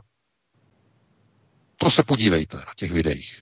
Nikdy ještě v životě necenzurovali žádné video. A teď, před několika, když, se, když jsem se díval, tak tam je jenom ohlášení a že eh, drazí, drazí návštěvníci, omlouváme se za to, že to video tady není, ale to video je tak drastické, že ho sem nebudeme dávat. Doufáme, že to chápete. Tečka. Vaše redakce Live League. To znamená, oni si je zaplatili, dámy a pánové. Oni napumpovali prachy Liveleaku, aby to video nepublikovali. Největší líkerská stránka na světě. A teď se spustil obrovský skandál, že jak je to možné, že tam dávají videa, kde se podřezávají lidi eh, daleko brutálnější a to tam dají a tohle tam nedají? Chápete? Je to smoking gun. To video je smoking gun, které dokazuje celou konspiraci a iluzi celého systému. Největším, největším skandálem je, že na tom videu je přímo natočeno, přímo, a je to tam schválně tak udělané, že on tam přijde, on tam zastřelí ty dva lidi a on jde tou chodbou a on tam najde už dopředu ležet svůj pomalovaný zásobník a schválně se na něj takhle dolů podívá, že tam leží.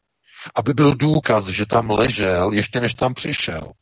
Kdyby někdo po něm šel, tak aby to mohlo být použito u soudu obhajobou. A obhajoba by řekla, vidíte na tom videu? Ten zásobník tam už leží. Ten masakr těch ležících lidí tam způsobil někdo jiný v té mešitě. Oni už byli mrtví, nebo většina z nich. Ta levá skupina, nebo pravá skupina, nebo levá hromada, pravá hromada a tak dále. Bylo to zinscenované. Vůbec mrtví možná ani nebyli, protože to byly slepé náboje a tak dále a tak dále. Zkrátka jsou tam takové nesmysly v těch videích, které by u soudu jasně ukázaly, že to bylo celé zinscenované. Čili pro něho to video je pojistka. Je to pojistka vzkaz mocným elitám. Ty mocné elity e, ho pověřili provedením tohoto útoku a teď uniklo to video a začal skandal. Protože na tom videu on vysílá nějaké symboly, které normální lidé nevidí. Oni, normální lidé si to video pustí a slyší tam, já nevím, nějakou tu muziku a vidí tam střílení a tak dále a tak dále. Jenže tyhle ty elity si všímají úplně něco, něčeho jiného. Oni si všímají symbolů, co je na těch zbraních, jaké jsou tam symboly a co říká ten útočník subscribe to PewDiePie. Proč to říká? No jo, jas, jasně řeknou. To je jasné. Kdo to je PewDiePie? No to je největší youtuber. A proč on ho zmiňuje? No jo, on by asi něco mohl publikovat. On něco má. A co má? Co mu předal? A co když takových youtuberů je více? On jen poslal možná nějakou pojistku, životní pojistku. Že my, když nedodržíme dohodu, odděláme ho, tak to půjde ven. Takhle. Přesně takhle oni uvažují. To znamená, že jestliže největší líkerský server na světě, který eh, si nikdy v historii nebral servítky a publikoval ta nejbrutálnější videa, ze kterých eh, lidé zvraceli, jenom to viděli a zvraceli, uřezávání hlav lidí a tady ty věci, to mnoho lidí to vůbec nezvládne, to okamžitě zvrací, tohleto, tak bez problému tam všechno natvrdo publikovali, ale tohle video ne. To znamená, dámy a pánové, že to video je doličným důkazem. To se nesmělo a nemělo nikdy dostat na veřejnost. Ba co víc, nikdy nemělo být streamováno, nikdy nemělo být nahráno. A nesmysly, které se tam nachází, na mnoha a mnoha místech, to teď nemáme ani čas o tom hovořit, to si přečtěte v těch článcích, tak jenom ukazují na to, že je to symbol a signál, který je uh, jakousi jakýmsi jasným varováním, že pokud by nebyly některé dohody dodrženy, tak půjdou ven některé informace. Takže on se pojistil dvakrát. Jednak samotným videem, to znamená, že budou některé dohody, že dohoda taková, dohoda taková, On oficiálně někde něco dostane a potom bude změněna identita, bude mít plastickou operaci a oficiálně jako bude mít trest, ale ve skutečnosti bude propuštěn a bude žít pod jinou identitou někde úplně jinde. Většinou takhle ty dohody takhle fungují. A e, to je jedna pojistka. No a druhá pojistka je, že kdyby to nevyšlo, tak s odkazem na youtubera PewDiePie byl vyslán těmto elitám vzkaz, že neskoušejte mě podrazit, neskoušejte mě odstranit, neskoušejte porušit naší dohodu, protože jinak to půjde ven. Chápete? Takže ty signály, které Brenton Tarant tam vyslal, a ty nes, jako lidé říkají, proč to říká, co to má společného s tím videem, proč subscribe to PewDiePie a tak dále, tak dále. No to jsou všechno vzkazy objednavatelům této provokace. Naprosto děsivé vzkazy, protože oni pochopili, že Brenton Tarant rozhodně není idiot a že se takzvaně pojistil. A to je celý vzkaz, celý výsledek té naprosto skandální inscenace, která se tam odehrává. Ano, samozřejmě jsou tam, můžeme mluvit o tom, že eh, když se podíváte na server Veterans Today, tak jsou tam odborníci. To jsou, tam chodí hlavně uh, tyhleti američtí vojáci, jak teda v aktivní službě, tak i uh, jako veteráni, to znamená v důchodu. A naprosto tam strhávají to video a říkají, no to je takhle špatně natočenou eh, komedii jsme ještě neviděli, tohle to ani Hollywood by to takhle nedodrbal, to jsme to něco neuvěřitelného, eh, prostě nikde žádná krev nestříká, nejsou tam žádné na zranění, eh, výstřely z naprosté blízkosti neprovedou prostě žádný, žádný blood splash, nic, vůbec nic. E, pak tam dávají videa, ukazují, co se stane, když se střelí do kuřete, nebo tam dávají videa, které ukazují, co se stane, když se střelí e, do kusu masa a co vlastně z něho vylétává z toho masa, jako hovězí maso normálně, tak do toho střelí jeden výstřel a okamžitě létají kusy masa prostě ven a tohleto a zkoušejí na to dávat hadr jako oblečení, jak to bude reagovat a obrovská díra, maso prostě letí ven, e, protože to je z té blízkosti, to je obrovský výstřel a proražení kosti je taková neskutečná bolest, že ty lidi bys tam museli svíjet naprostou bolestí a ne tam ležet nehybně jako mrtvoli doslova. To znamená, eh, však nám napsal náš čtenář, to jsem psal do toho článku a to já mu za to moc děkuju, protože eh, on dělá teda, eh, má dlouhodobou zkušenost traumatologa, a e, ve vojenské nemocnici a tohleto. A vlastně popisoval, e, napsal, že e, ho prostě překvapuje, že všichni byli okamžitě mrtví a že neprojevovali žádný pohyb. Oni tam padnou na ty dvě hromady a vůbec se nehnou, ale vůbec nehnou. A je tam pouze jakýsi nářek, a když analyzujete ten zvuk, tak se ty nářky opakují ve, ve stejných smyčkách. To znamená, jsou tam dodané uměle v audiostopě. Opakují se po sobě celkem čtyřikrát. To jsem ještě ani vůbec do článku nedával, protože to administrator analyzoval v forenzním programu, v tom audio, v audio rekordéru. Ten, ten program je v společnosti Adobe. A e, tak tam našel vlastně ty smyčky, které jsou úplně stejné. To znamená, žádný křik se tam neozývá. Ani jeden. Je to smyčka nahraná do videa audiosmička. Dámy a pánové. No, to je síla. Takže a jak máte potom věřit dneska mainstreamovým médiím? To je ta zásadní otázka, ta tragédie, že nemůžete věřit už vůbec. Protože všechny Všechna mainstreamová média v dnešní době už vůbec nepřinášejí informace, vůbec žádnou snahu o pravdivé zpravodajství. Ne. Dneska se přebírají informace pouze ze třech světových médií, řízené Židy, AP, AFP, Reuters, svatá trojice. Co napíšou oni, to je pravda. E, zbraně hromadného ničení v Iráku, Reuters, e, chemické zbraně, útok Bašára Asada v Idlíbu, AFP s tím přišla jako první. To znamená, tyhle ty tři agentury vyrábí realitu, virtuální realitu. A všechna mainstreamová média to ochotně přebírají. A jestliže se dostanou e, takové dokumenty, jako jsou zásadní videa na veřejnost, okamžitě, a nemají se dostat, jo, je to, je to proti nějakému plánu, jsou okamžitě cenzurována, ale ne jako tak, že někdo něco někde smaže, že si to nepřeje. Ale dokonce ani na největších líkerských e, stránkách, které se živí e, uveřejňováním těchto líknutých videí, tak ani na nich to není publikováno, protože někdo jim zaplatí za to, že to nebude publikováno.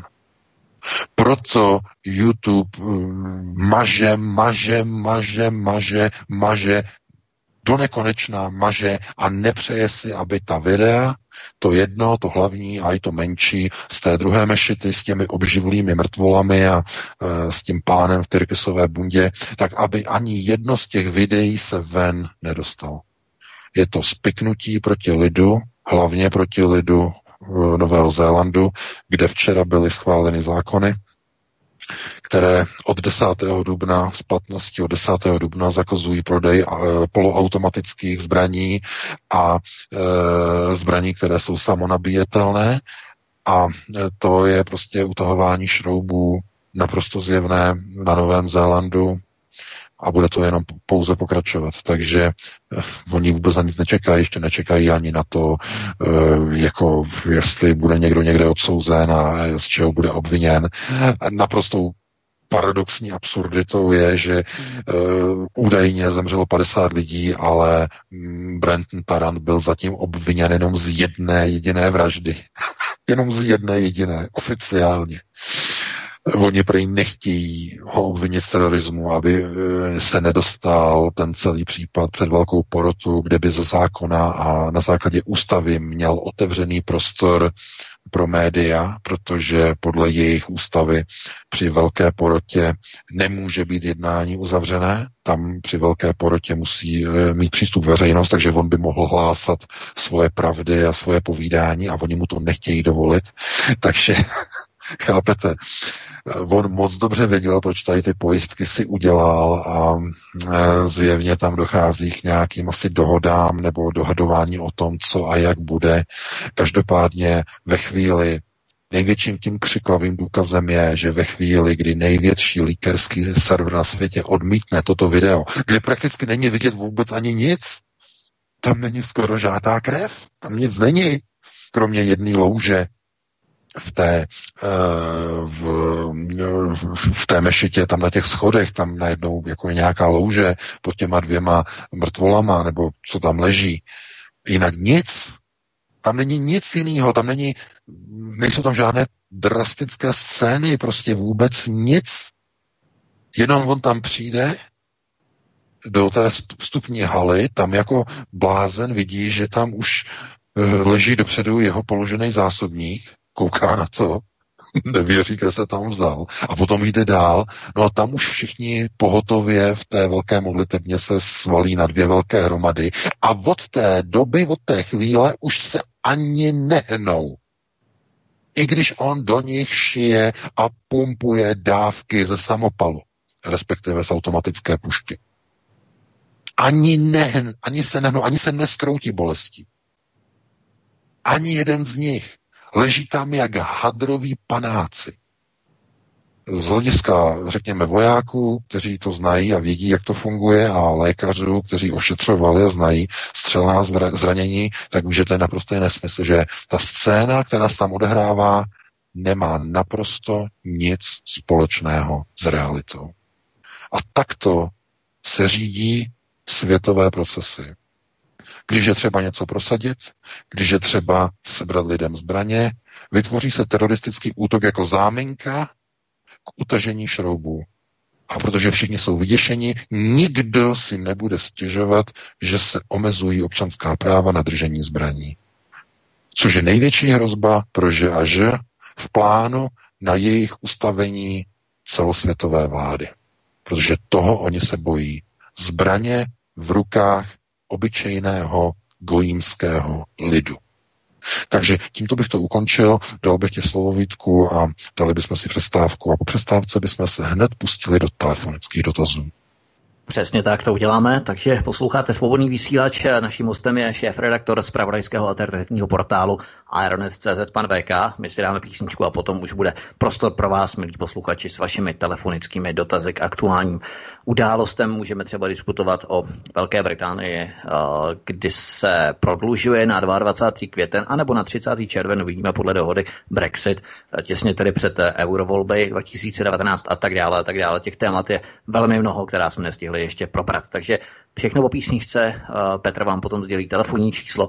My si dáme přestávku, Petře. Takže jsme tady zpátky pochopitelně svíčkem, svítkem a panem VK, vedoucím kolotoče.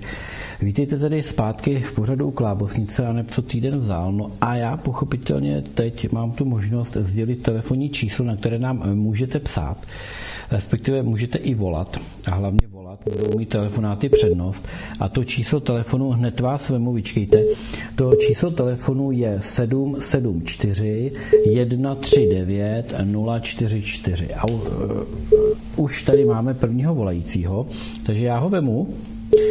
Pánové. Ano, já jsem tu, VK. Jste tady oba? Ano, ano.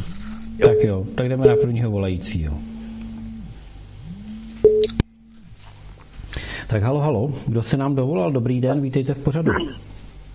Halo, halo, dovolal se Tomáš a mám dotaz. On VK, když říkal, že to video vlastně, že součástí scénáře nebylo to, že to video nemá ani vzniknout, že teoreticky by neměl mít třeba sebou žádnou kameru, tak mi potom jako nedává smysl, protože jako video je očividně divné, ale proč by teda um, potom bylo třeba celé to divadlo v rámci toho scénáře, že tam leží nějací lidi na hromadách a tak, když vlastně uh, všichni jsou herci, co jsou v té mešitě. I ti, co leží, i ty, jako i, ti, i ty oběti, i ten vlastně, co tam má střílet, tak potom by vlastně stačilo jenom to, jak se ex post jakoby ukáže, ano, jsou tam vši, jako lidi prostě jakože od krve, tam ten je někde chycen, ale celé to, co se děje v té mešitě, by vlastně bylo zbytečné, pokud by se to nemělo nějakým způsobem zachytit jako na nějaký médium. Jestli to rozumím. No, jistě, samozřejmě. Rozumím, rozumím. Ano, samozřejmě, samozřejmě. Děkujeme. Tomáši, mějte se hezky a děkujeme za zavolání.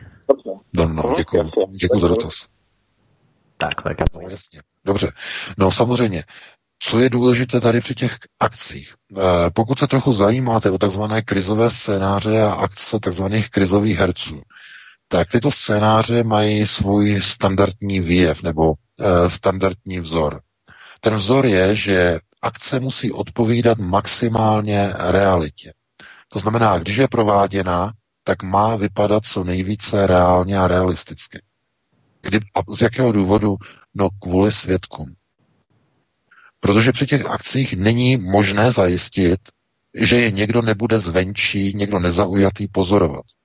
To znamená, ta akce má vypadat autenticky.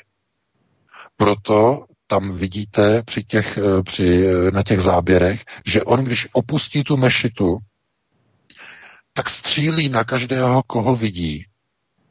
A některé ty eh, obrazové záběry ukazují, jako kdyby on měl za úkol, když jsou tam někde nějací svědci, tak střílet, aby bylo vidět, že střílí.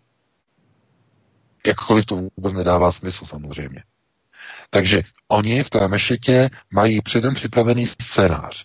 On tam přijde, začne střelba, dopředu už tam chlap leží, leží na zemi e, ve dveřích do vedlejší místnosti uprostřed dveří, to je ten, který je směrem vpravo, v těch, když přijde do té chodby, tak první dveře vpravo, on tam leží už dopředu a on jde dál a v té mešitě se nikdo nemodlí. Nikdo tam není v těch uh, pokleklých, uh, že tam jsou na té zemi a modlí se, že by se hromadně začali zvedat a bylo to vidět, on tam jde, ale tam vidíte, že on, když tam přijde, tam se nikdo nemodlí.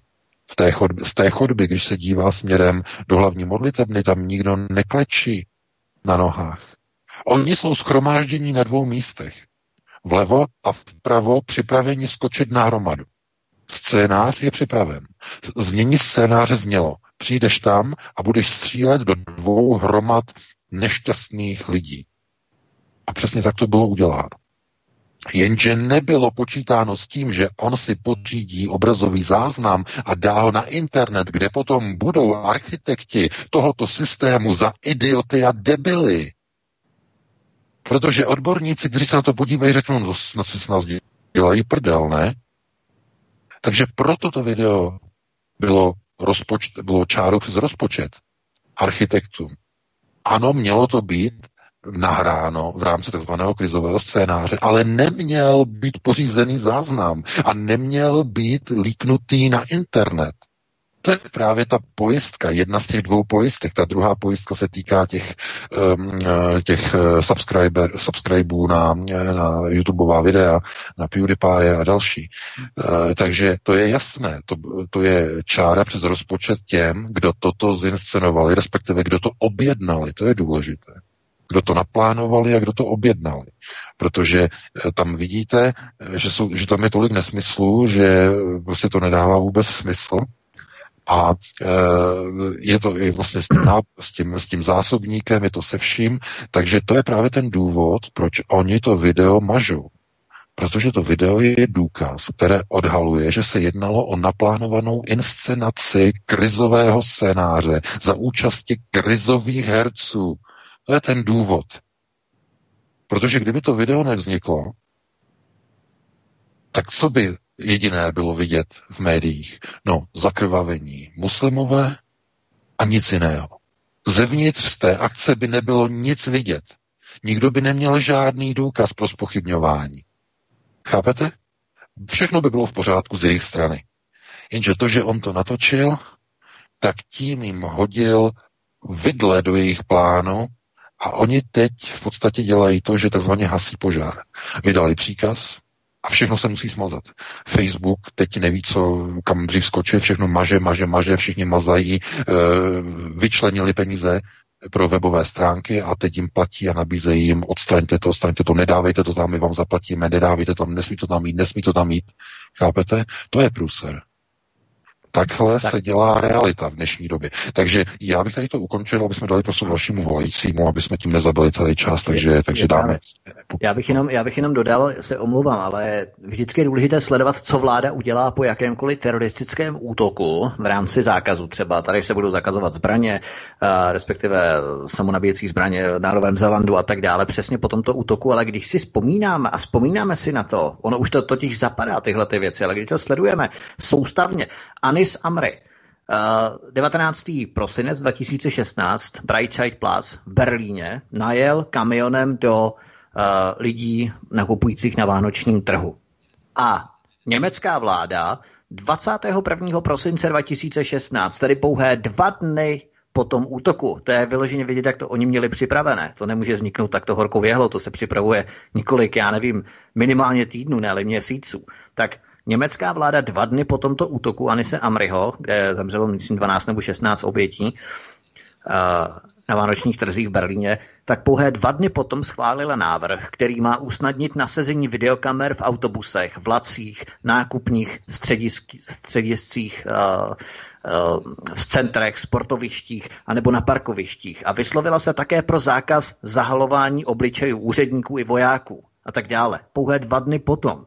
To znamená, ten skript v podstatě je plánovaný, oni to mají připravené ty v podstatě další kroky, vládní kroky, které následují hned těsně po těch útocích. Jo? Takže to jenom opravdu sledujeme to, co vláda vždycky dělá po těch útocích. To je velmi důležité. A, je to přesně tak, no. je, to, je, to, je to přímo, uh, zákon je připravený dopředu, uh, směrnice jsou připravené dopředu, všechno, co se bude přijímat za nové zákony, je dopředu. A ten samotný akt je pouze omluvou a průrazným no, nábojem, prů, průraz, záminkou a průrazníkem a průbojníkem pro zlomení odporu tzv. lidskoprávních organizací na ochranu svobody slova a svobody občanských svobod. Protože kdyby ten teroristický útok nenastal, tak vláda by ten zákon nikdy neprosadila, protože zasahuje do soukromí a do práv eh, občanů na jejich soukromí, sledování na ulici, každý krok a tak dále, tak dále. Nikdy by to ty eh, neziskové eh, lidskoprávní organizace, ty, které, ty opravdové lidskoprávní, které se zabývají ochranou svobody slova, ty by to nikdy nepřipustili a nedovolili a spustili by obrovský poplach. Ale jakmile terorismus, nikdo ani necekne, protože všichni upřednostní bezpečnost bezpečnost nad osobní svobodou. Přesně tak. Tak, tak máme dáme prostor Petře dalšímu. Uh-huh, můžeme. Eh, tak, Dobrý vítám večer. vás ve vysílání. Dobrý večer. Dobrý večer, tady Marek z Brna. Já jsem chtěl požádat pana VK, až se znovu podívá na to eh, teď probíraný video, aby se zaměřil na čas 7 minut 31 vteřin. Eh, v té době proběhne zcela zřetelně a srozumitelně slovanské slovo počkaj, počkaj. Eh, já tedy anglicky neumím, ale předpokládám, že slovo počkaj se nevyskytuje v žádné jiné řeči, takže to mě docela zmátlo a rád bych, aby se na to koukal. To je všechno, díky, na shole. Mhm, děkujeme. Děkujeme, Ano, Marko, ano, tak ano. zdravíme do Brna. No, já se na to podívám. Jinak eh, tenhle ten eh, vlastně člověk, ten Brent Tarant, on byl eh, v mnoha zemích, eh, byl dokonce v Srbsku, byl v zemích bývalé Jugoslávie, pobýval tam nějakou dobu, takže a dokonce si eh, pouštěl i srbskou písničku, to je ta dechovka na začátku, jak hraje, ta dechová, nebo to není dechová, spíš folklorní, folk, albánský folk nějaké srbské kapely, Eh, takže on eh, pobýval ve slovanských zemích nějaký čas, no a eh, zřejmě toto se naučil je to někde ze Srbska, nebo to, tohleto nějaké to nářečí, takže je to možné, že to je i počkaj a že, že, že, to, že to je nějaký výraz nebo něco podobného, počkaj, takže může to být opravdu jako já. Já říkám, ano, je to oficiální informace, že pobýval nějakou dobu na Balkáně, takže já to beru jako relevantní věc. Tak máme dalšího volajícího, můžeme? Ano, zdravíme. Večer. Vladimíre, zdravíme. Děkuji taky nápodobně. Eh, Tady vidím na webové stránce jistého Expressu CZ, tady čtu, že Okamura, Le Pen a Wilders se sejdou na Václaváku 25. dubna, nevím, jestli jste o tom hovořili. Já jsem si to pustil pozdě, to vysílání, tak jenom jsem se chtěl o tom zmínit, jestli o tom víte a jak, co si o tom myslíte. Hm, děkujeme, hezký večer. Já taky, Děkujeme, taky hezký večer. Za dotaz, no. Ano, ano, víme o tom, a proč, tak to je skvělé, tak to, je- to je fajn. VK, já nevím. To je, No, samozřejmě, oni se sejdou, eh, protože budou koordinovat společné úsilí o co nejlepší výsledek eh, v, parlament, eh, v europarlamentních volbách, které budou v květnu, takže chtějí to jakoby zorganizovat a chtějí jako společně nějaký ten evropský reformní alternativní étos nějak podpořit. Já říkám, ano, samozřejmě, proč ne. Důležité je, aby prostě zatímco se bude hledět na Evropu, aby nedocházelo k destrukcím vevnitř doma. Protože to, co vidím na severní Moravě, to, co vidím v Brně, v Královéhradeckém kraji, na Plzeňsku, v SPD, mi připadá jako rozvrat lidí řízených z předsednictva SPD. Okolo, okolo Tomio Okamury. Okolo. To, o čem hovořil Lubomír Volný, to, co nám do redakce posílají členové jednotlivých regionálních organizací, jakým způsobem předsednictvo soustředí z Prahy tlačí a rozbourává vnitřní buňky strany různými kroky, různým nasunováním cizích elementů a cizích kádrů do jednotlivých kandidátek a do jednotlivých struktur na, v regionech, no tak to ukazuje, že zatímco veřejnost se bude zabývat jakými si, eh, řekněme, mediálními výstupy na Václavské náměstí, tak eh, vevnitř budou probíhat destrukce. To samé platí o Lepénové, její národní frontě, to, co probíhá, to jsem říkal minule, co probíhá uvnitř fronty, národní fronty Lepénové ve Francii. My jsme o tom taky mohli někdy udělat pořád. Kdo se tam dostává? Lidi eh, ze socialistické strany francouzské, sem dostávají lidi eh, od eh, bývalého ministra, eh, který pracoval pro Sarkozyho, lidi, o které byste si ani na alternativě, ani, ani kolo neopřeli. No a najednou tam jsou ulepenové. Co tam dělají pro boha? No, o tom se samozřejmě nemluví na alternativě v Česku, protože to ani není zájem to nějak publikovat, eh, jak dochází k infiltraci. Eh, Konec konců o, o AFD tady v Německu se, to by bylo na další téma. Ale na to nemáme čas, takže eh, já věřím, že něco teda se podaří, ale hlavně tedy, aby kvůli tomu budování Bruselu se nerozbourala domácí chalupa. To je to hlavní. Tak máme dalšího volajícího. Já vás... Tak pojďte, jste ve vysílání, stlumte si tam prosím ten odposlech, ať se vám to tam nepere. Tak vítejte ve vysílání, dobrý večer. Určitě ano, Eh, já to teď vypnu úplně. Eh, Dobrý večer, Eh, tady posluchač z Kladna. Uh, velice srdečně vás všechny zdravím a nebudu zdržovat, tak bych to vzal asi na dvě otázky. Na pana VK, prosím vás pěkně, um, jaký, um, když to potrhnu, důvod, není to to správné slovo, ale jaký důvod uh, vede pana Pekina k tomu, že se nevyjadřuje přímo jako vy k otázce že a že, a druhá otázka se týká jeho vyjádření, kde, mm, jako, prosím vás, dle mýho názoru je zcela nediplomatický. Aby řekl zaražující větu, a to cituji, Irán totiž v každém případě Izrael zlikviduje. Konec citátu. E, děkuji za odpověď. Hm, děkujeme, hezký večer. No, já děkuji. No. Děkuji, taky na tak... Děkuji. Hezký večer. No, co se týče Valerie Pěkina, on hovořil o židech. Hovořil do té doby, než přišel o vlastní manželku, která zahynula při zvláštních okolnostech. Od té doby o že a že už nemluví. A tím je to dané. A víte, jak ho to zdrblo. Jak ho to psychicky zhroutilo úplně. To jistě si pamatujete. Tohle já nechci připustit. Já nechci přijít o rodinu jako přišel on. Když mluvil předtím o židech, jejich roli v ruském státě, o tom, jaký měli vliv, když měl přednášku o takzvaných, takzvané pyramidě a tak dále, to video tam je ještě na YouTube. No, tak tehdy hovořil, tehdy o tom mluvil.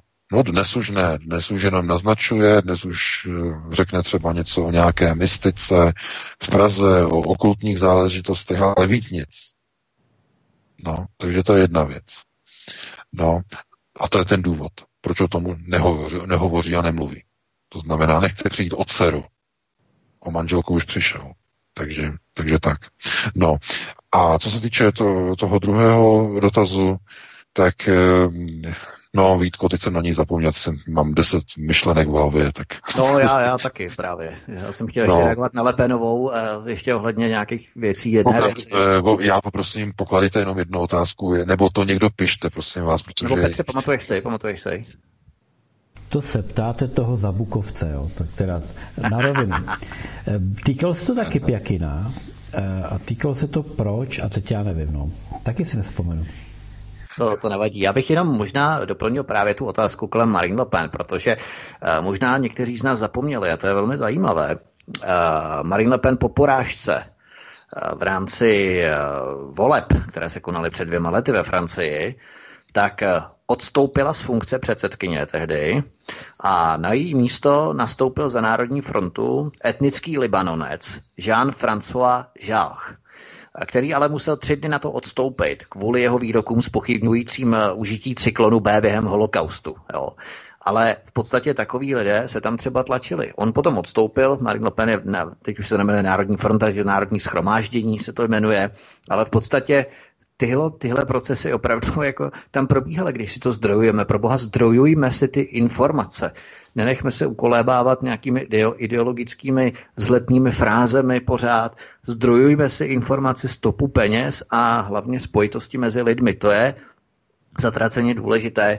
A přesně o tom nikdy můžeme taky udělat pořád, ale prostě potom neházejte, neházejte bláto na nás, protože my na to jenom upozorňujeme, ty procesy se odehrávají před tím, než na to upozorňujeme. My nejsme ti spouštěči eh, těch, těch procesů, to je vždycky takový vtipný, že vždycky potom se utočí eh, na nás, když třeba upozorníme na Václava Klauze mladšího jo, a na tyhle ty věci, tak eh, to, to, to je neskutečný. Lidi mají takový mentální bloky prostě a čím ostřejší ta informace je, nebo čím šokuj, více šokující ta informace je, tím více vulgarit lidé v rámci toho procesu popírání používají. To je takový zvláštní fenomén a do jisté míry pochopitelný. Ale uh, pojďme dál, pojďme na další dotaz. Náhodou jsem si vzpomněl. Takže ta otázka byla, to byl ten citát, že, a to já jsem nevím celý, eh, byl to s Izraelem a že někdo zničí Izrael. A nevím to, co... Jo, jasně, no, no, ano, ano, ano, že, je, že to je nekorektní ze strany pana Pěkina, že zničí Izrael.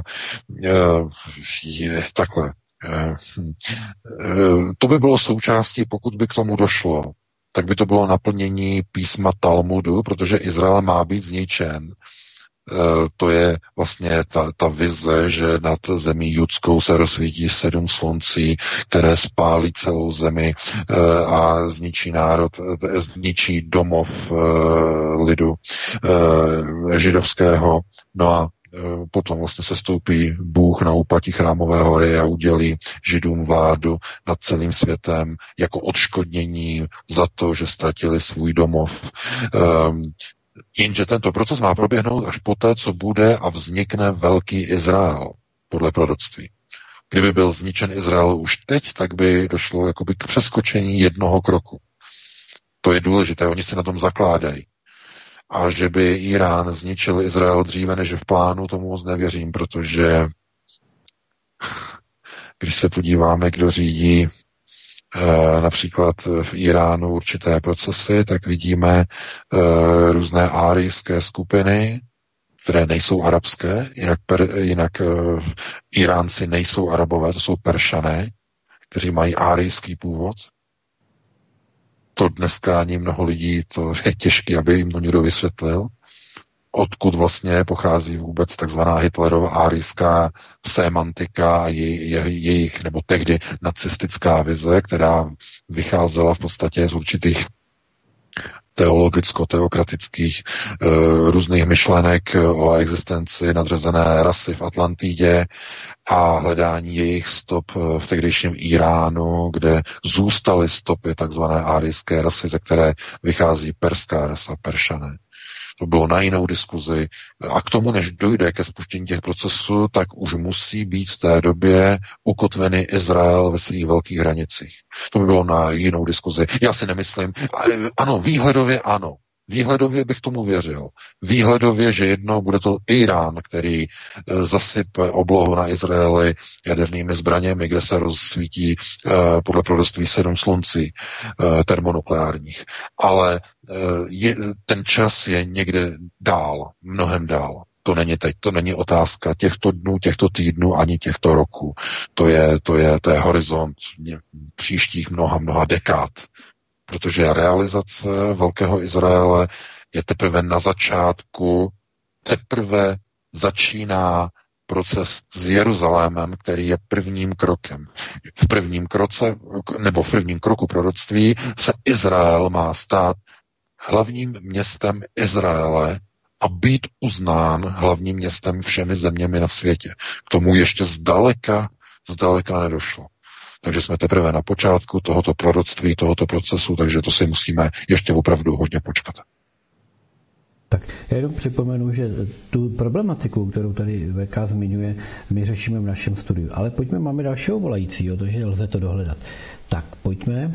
Halo, halo, halo jste ve vysílání, můžete halo, mluvit, dobrý, dobrý večer. Dobrý večer, já volám, já volám zo Slovenska a poprosil by som pána Veka, aby sa vrátil ešte k tomu Novému Zélandu, aby som sa ho chcel spýtať, ako je možné, že včera pochovali dvoch, dneska 26, či je to vôbec možné, ak tam neboli žiadni mŕtvi a bol to nejaký takýto len nahraný scenár, ako je možné teda utajiť to, že, že e, urobiť ten pohreb bez mŕtvov alebo ako? Jasne, jasne, jasne. Halo, je to, je to vôbec možné utajiť pred verejnosťou? A to je toľko, no. No, jasně, zdravíme, děkuji. zdravíme na Slovensku. Potom ještě, já jenom předešlu, že máme takovou informaci docela zajímavou, která spojuje Zuzanu Čaputovou, to řeknu, až ještě VK odpoví otázku. Docela takové zajímavé s českou eh, jaksi scénou sluníčkářskou. VK, povídej. No jestli lze utajit uh, pohřeb 50 lidí, proč by se utajoval? To není třeba utajovat. Jestli víte, jak probíhají muslimské pohřby, to je přece naprosto ideální. Všechny takzvané mrtvoly jsou zabalené v pytlích. V bílých pytlích. Nevíte, jestli jsou v nich figuríny. Pokud to ne, není třeba utajovat, to může proběhnout zcela veřejně. A ani tak to nedovolili, aby to proběhlo veřejně. Natáhli tam plachty před médií, obehnali to plachtama, aby tam nebylo vidět a přinesli je tam za, tě, za, tě, za těmi plachtami na těch nosítkách. Tam je to vidět. Takže to je naprosto ideální. Muslimské pohřeby jsou naprosto ideální v tom ohledu, že to tělo je zabalené už vlastně v domě, eh, kde zemřelo, tak tam je zabaleno do té plachty, eh, do toho, do toho plátna od hlavy k patě, je to zavázané na uzly a už se to neotevírá. A položí se to do hrobu. No, takže hm, naprosto ideální. No a jestli to lze utajit, no to byly podle všeho to vypadá na krizové herce samozřejmě, kteří jezdí po světě a dělají mrtvé a dělají zraněné a tak dále a tak dále. Některé ty lidi oni použijou přímo z místa. To je ten imám, ten imám, který tam byl celý od krve a přitom neměl jediný průstřel, nebo ten pán, který tam jde s tou lahví, také žádný průstřel, nikdo nic. Nikdo tam se nesvíjel v bolestech, všichni tam stáli a diskutovali s těmi, co tam přišli jim pomoct. no a eh, co je zajímavé, Eh, byla tam všeho všude jedna sanitka odvezli jednoho člověka, co je zdokumentováno na videu a na, eh, teda na videu, na obrazových záznamech, na fotografiích, ale právě nikde tam neviděli koronera. Neviděli tam pohřební vozy, nikde nic. to je mimochodem věc, která proběhla i v Sandy Hook, střelba v té škole, ty děti, jak tam byly postříleny a tak dále. Také žádné vozy koroneru, nic. Prostě to je, to je tragédie. Manipulování s veřejným míněním a krizoví herci a jedna slečna, která je velmi profláknutá, která byla zachycená, že jezdí mezi krizovými událostmi. Jednou je v Bostonu, e, potom je e, na druhé straně světa a všude je vyfocena v krizových událostech při explozích, při teroristických útocích, všude tam je, všude pláče a všude brečí. Zkrátka krizová herečka. Zaplacená. No a to by bylo na jinou diskuzi, takže manipulování s veřejným míněním je dovedeno k dokonalosti. Konec konců, dámy a pánové, 11. září do dneška je to největší majstrštyk manipulace s veřejným míněním. No, letadla, která neměla okna, nabo, eh, oke, okénka, nabourala do budov. No a když to nebyly tedy civilní letadla, tak kde uh, ti pasažéři těch letadel zůstali? To je zabili? Nebo je zaplatili a udělali jim jiné identity s otevřeným účtem, s tím, že přijmou novou identitu a tak dále. No, Zatím nad tím se každý musí zamyslet a e, chápete, to cílem bylo rozpoutat válku, respektive hned e, obrovských několik válek v Afghánistánu, v Iráku, no a stálo jim to za to vytvořit si takzvaný just cause, to znamená ospravedl, ospravedlnitelný důvod k tomu, aby byly přijaty zákony proti lidu, Patriot Act ve Spojených státech, aby byly přijaty e, další zákony na omezení svobody slova, na omezení držení zbraní, ale především, aby byly ospravedlněny zbrojní výdaje na boj proti terorismu. To již skončilo, teď je nový nepřítel, e, respektive dva noví nepřátelé, je to znovu Rusko a nově Čína, ale celá vlastně léta 90. a léta od roku 2000 do roku 2010, těch 20 let se neslo v rámci boje proti terorismu a terorismus byl hlavní záminkou pro zbrojní výdaje. To bylo na jinou diskuzi, na to nemáme čas, musíme dát prostor dalšímu volajícím. A hlavně utahování šroubů, vy ty kroky vládní, které následují po každém teroristickém útoku. Ale já jenom připomenu v rámci Slovenska, jenom velmi krátce, abych to nezdržoval. Tak 17. Eh, listopadu 2018, přímo v den eh, Plišáku, tak eh, se konal na Václavském náměstí, respektive Jan Gregar pořádal koncert pro budoucnost na Václavském náměstí. No a na něm vystoupil třeba Lex Paulsen, který organizoval kampaně pro Baracka Obamu nebo uh, Emmanuela Macrona a tak dále, nebo uh, vystoupil tam také Juraj Šeliga. A Juraj Šeliga inicioval iniciativu na Slovensku uh, Zaslušné Slovensko. To naši posluchači Slováci jistě dobře víte. A to je ten Juraj Šeliga, který spolupracuje s neziskovkou Via Juris. Latinsky cesta práva, že Via Juris, které jen tak asi omylem v roce 2015 věnoval George Sereš 82 tisíce euro. No a v této organizaci Via Juris, to přímo proběhla ta zpráva paradoxně pitoreskně na české televizi, v této organizaci Via Juris působila uh, kandidátka na slovenskou prezidentku uh, Zuzana Čaputová jako programová ředitelka. Jo? A Via Juris, kromě Open Society Foundation, podporuje i americké vyslanectví na Slovensku a tak dále. Ty informace byly přímo na české televizi, to je, to je vtipné. Takže jenom, jenom v podstatě to propojení, jakým způsobem jsou organizované v podstatě ty záležitosti ze zákulisí v Česku i Slovensku. Úplně schodně ty procesy běží jako na drátkách. Samozřejmě my jim do toho házíme dost podstatně vidle, ale to už je na jinou diskuzi. Dáme prostor dalšímu volajícímu.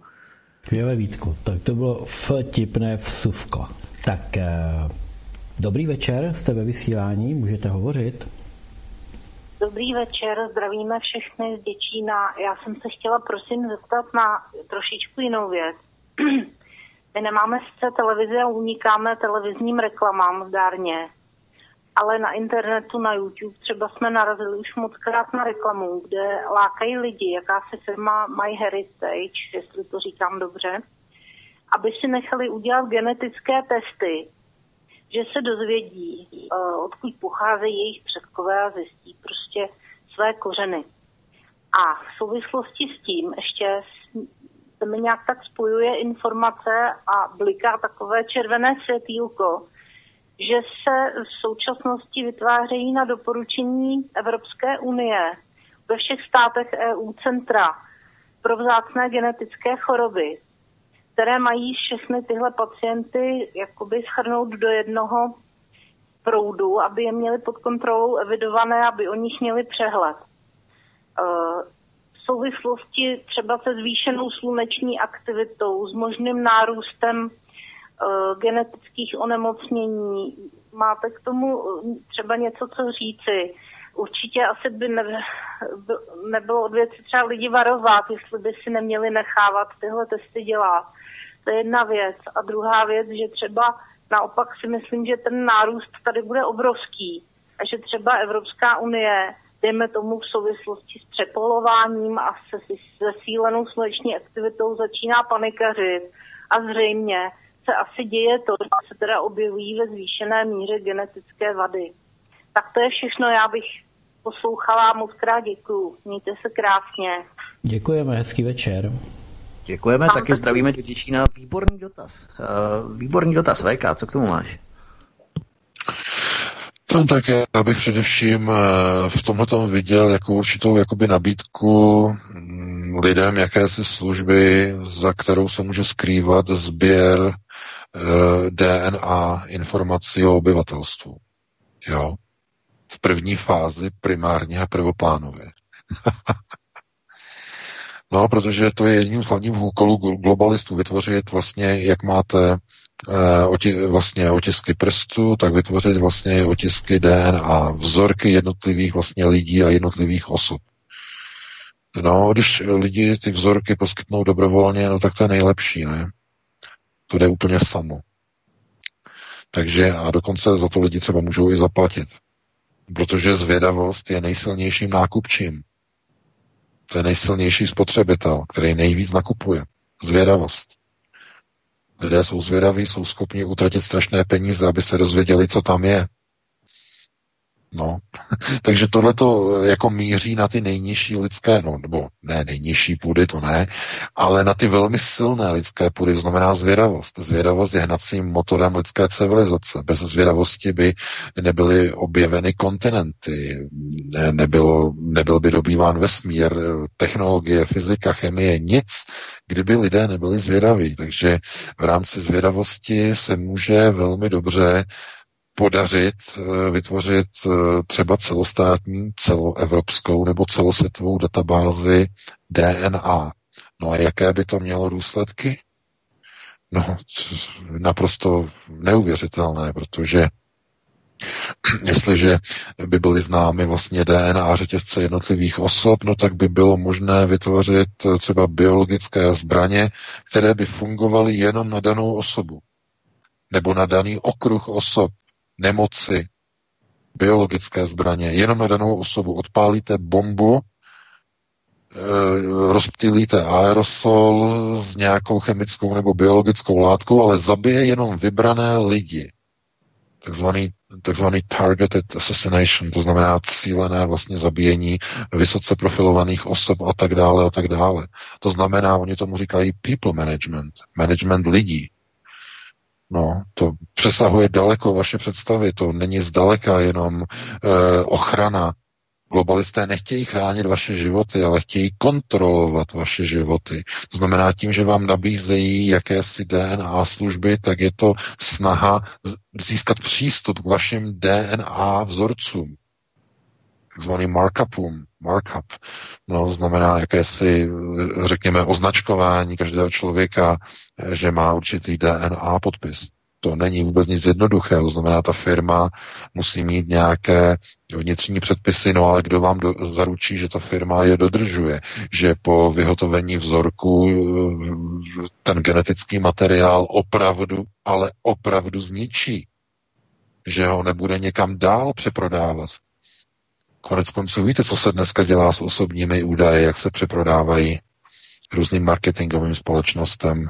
Vy si pořídíte telefon úplně nový, nové číslo, najednou vám na něj uh, volají marketingové společnosti nevyžádané nabídky, vám nabízí lepší telefonní tarify, nabízí vám lepší elektriku nebo levnější elektriku nebo plyn a vy se ptáte, a kde jste sebrali moje číslo a bylo vygenerováno počítačem. No to je lež samozřejmě, nebylo vygenerováno počítačem.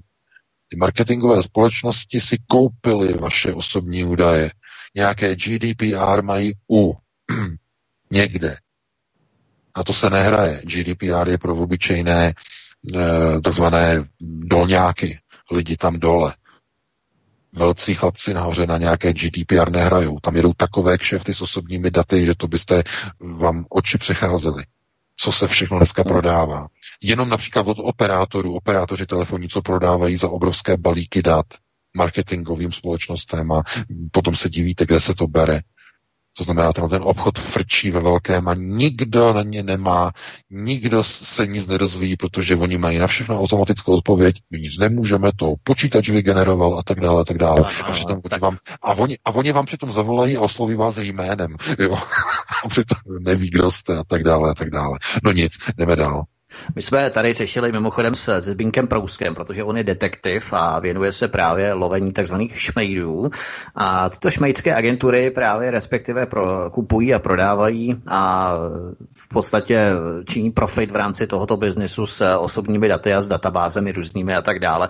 A my jsme právě tohle řešili, kdy ti šmejdi, kteří nám nabízejí nějaké produkty, lepší tarify, a, a tak dále, tak přesně Eh, se na těchto, těchto kšeftech s databázemi osobních dat podílejí. Přesně to jsme řešili s detektivem Zbínkem Prouskem. Pokud chcete, najděte si na YouTube, napíšete Zbíněk Prousek SVCS, to stačí a najdete všechny pět dílů v podstatě, nebo čtyři díly, tak čtyři díly jsou odvysílané a tam to přesně řešíme, jakým způsobem to probíhá, ty kšefty s databázami osobních dat. Tak, půjdeme dál. Já jenom bych doplnil, že to je vlastně taková skládačka a že už asi 15 nebo 20 let každé miminko, každý novorozenec odezdává svůj genetický otisk eh, z té patičky, jak se bere ta krev, tak to je povinné a každá maminka s tím musí souhlasit. Takže mamin, miminka mají a teď jde o ty starší lidi. Tak máme volajícího. Pojďte jste ve vysílání. Dobrý večer. Dobrý večer přeji. Eh, zvědavost mě dohnala k tomu, abych zavolal. Eh, předně teda chci popřát panu VK hodně sil a zdaru. Cítím, že není úplně v nejlepší eh, kondici.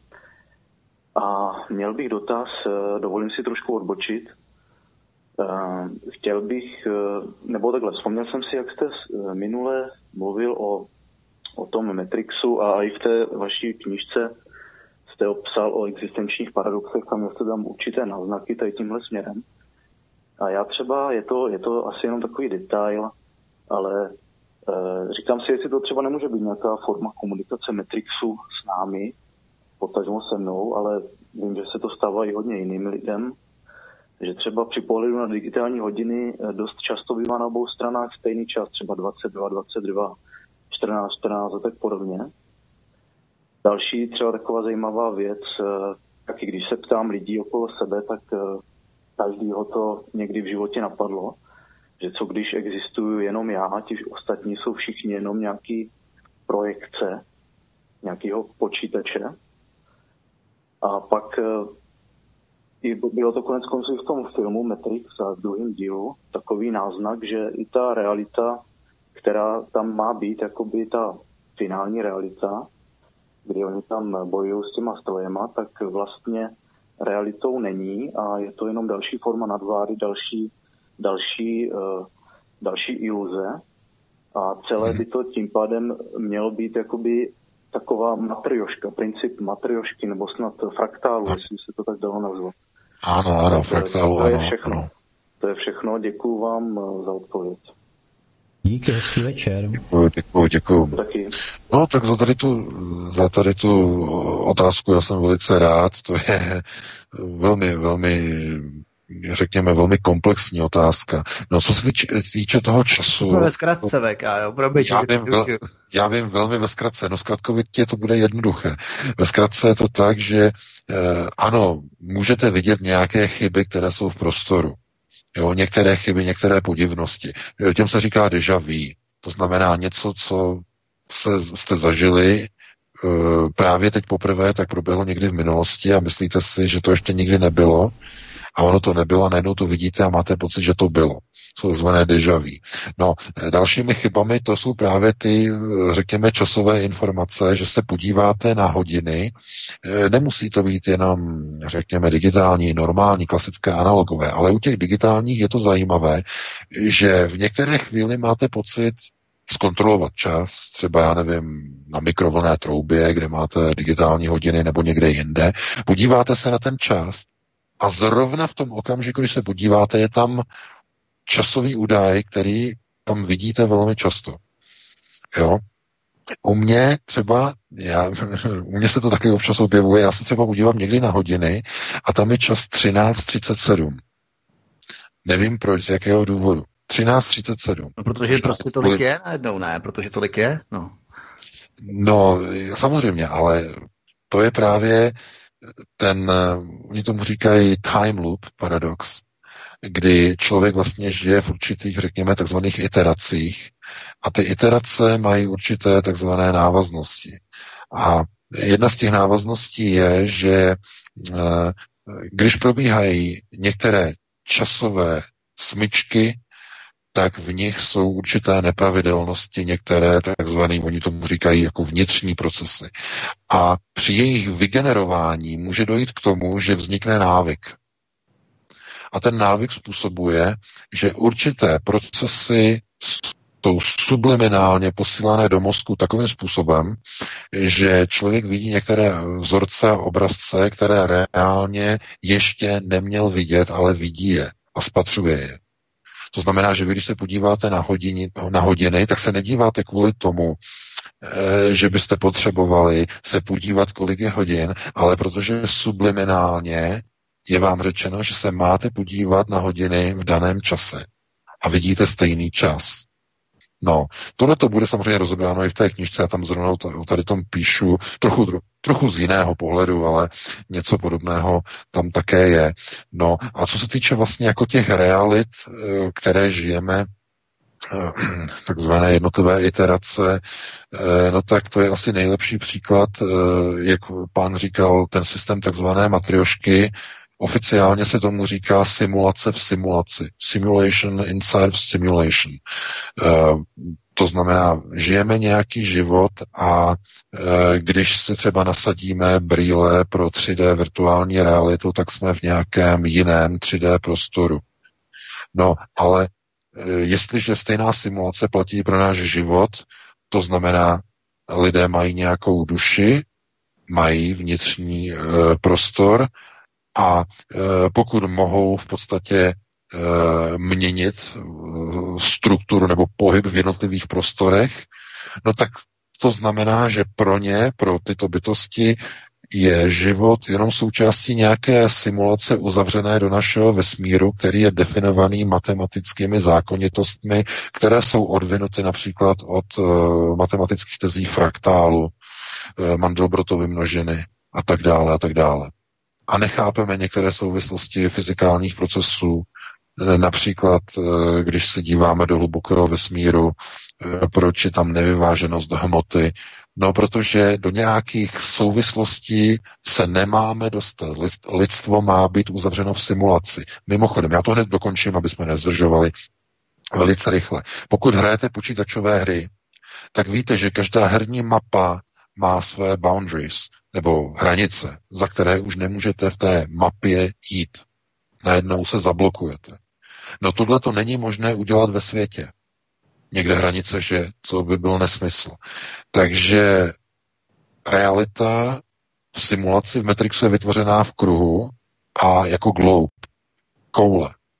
Protože v čem je dokonalá koule? Koule nemá totiž žádný konec, nemá žádnou hranu. Její povrch je nekonečný, i když se pohybujete v kruhu. Proto ve vesmíru nejsou hranaté planety, ze kterých by se dalo spadnout, přepadnout. Z hrany. Nejsou čtvercové, nejsou, nejsou to jehlany a tak dále. Jsou to všude jenom koule. Protože na nich se dá žít a člověk se necítí v pasti v simulované realitě. Může neustále se pohybovat. E, symbolem pro simulaci, herní simulaci jsou boundaries, hranice v herním světě. Když půjdete pořád rovně v nějaké hře, tak narazíte na hranici.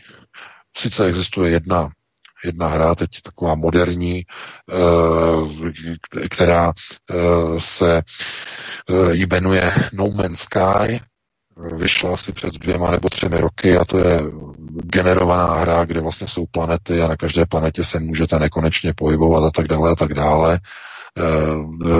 To je, taková, je, to, je to zajímavé, vlastně, vlastně to ani není hra, je to spíš simulace.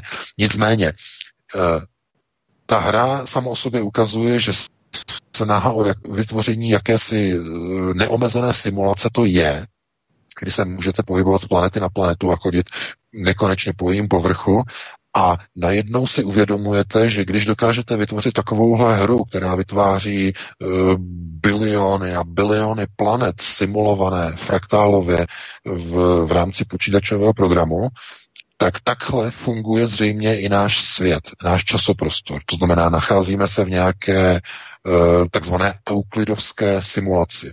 Euklidovská fyzika je založená na kruhu a všechno je založené na kruhu. Proč? No, protože kruh a uh, jeho trojrozměrná podoba, koule, nemá žádné hranice. To je základním předpokladem pro takzvanou dokonalou simulaci. Aby člověk, který je uvnitř této simulace, nenarazil na programovou hranici, za kterou už se nemůže dostat a kde je blokován.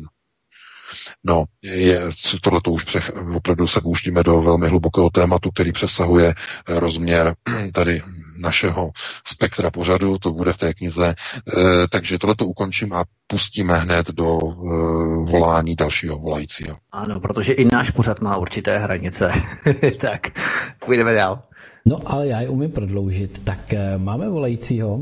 E, Pepa z Pardubic. Pepo, ví, Pepo, vítej, ahoj. Pepo Pardubice a zdravím všechny. Chtěl jsem se zeptat pana VK, jak dopadnul syn jeho kamaráda, který měl problémy po použití těch 3D nebo 4 nebo 5D brýlí, jak o tom mluvil, jestli se to nějak vyvinulo dál, protože mám spoustu jako jejich kamarádů, který by chtělo překvapit svý ratolesti tímhle tím úžasným vynálezem, tak jim to rozmlouvám o co to jde. A doufám, že si zapamatujete i druhou otázku, to spíš bylo takový to. Dneska prohlásil Trump, že nastala doba, kdyby měl celý svět uznat golandské výšiny jako součást Izraele. Tak jestli by k tomu bylo možné okomentovat. A pak otázka, no, tohle už není, co říkám. Poslední věc, nesouhlasím s vyjádřením pana VK s tím, že by nikdo nezatáhl za tupáku do roku 89. Samozřejmě ne do toho datumu, protože tady byl nějaký vývoj za těch 30 let a ten vývoj proběhnul jak u nás, tak všude ve světě za těch 30 let od toho 89. roku. A nikdo neví, jak by to skutečně vypadalo, jestli si rozumíme. No, děkuji, děkuji za dotaz. Je asi celý. Děkuji. No, tak já na to zareaguju, takže já jsem neříkal všichni přece, já jsem říkal většina lidí. Podstatná většina lidí, ne všichni, to jsem neříkal, že všichni. E, s tou pákou, ten, ten paradox té páky, nebo ten efekt. No, e, co se týče Trumpa, já to vezmu pospátku. Co se týče Trumpa, no, co to je golandské výšiny součas Izraele? No, to je přece proces na rozšiřování území Izraele. No a co to je za proces? No, realizace Velkého Izraele. no a to je čí plán? Koho? Že nebo že? Židů nebo sionistů? No, Velký Izrael je plánem obou.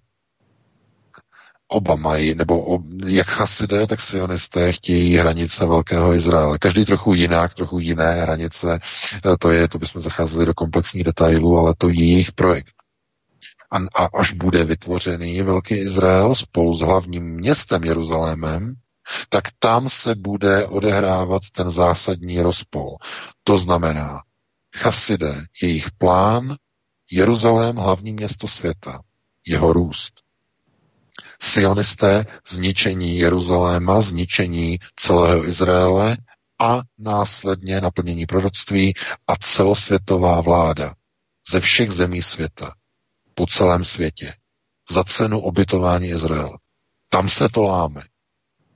No a chápete, tohleto, když takovéhle informace pouštíte o jejich plánech, jaké mají, tak se to někomu nelíbí.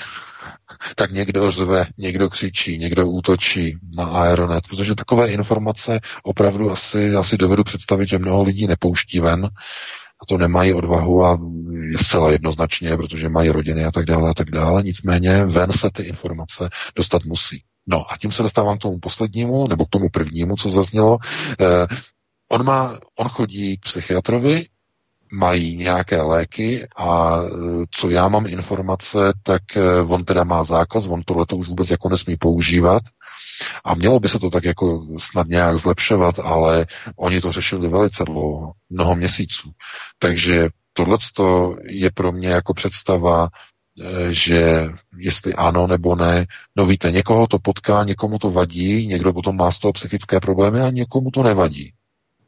Takže to si jako nějak rodiče musí promyslet a měli by to kontrolovat. Nicméně pozor, to zařízení nejsou určená pro děti do 13 let.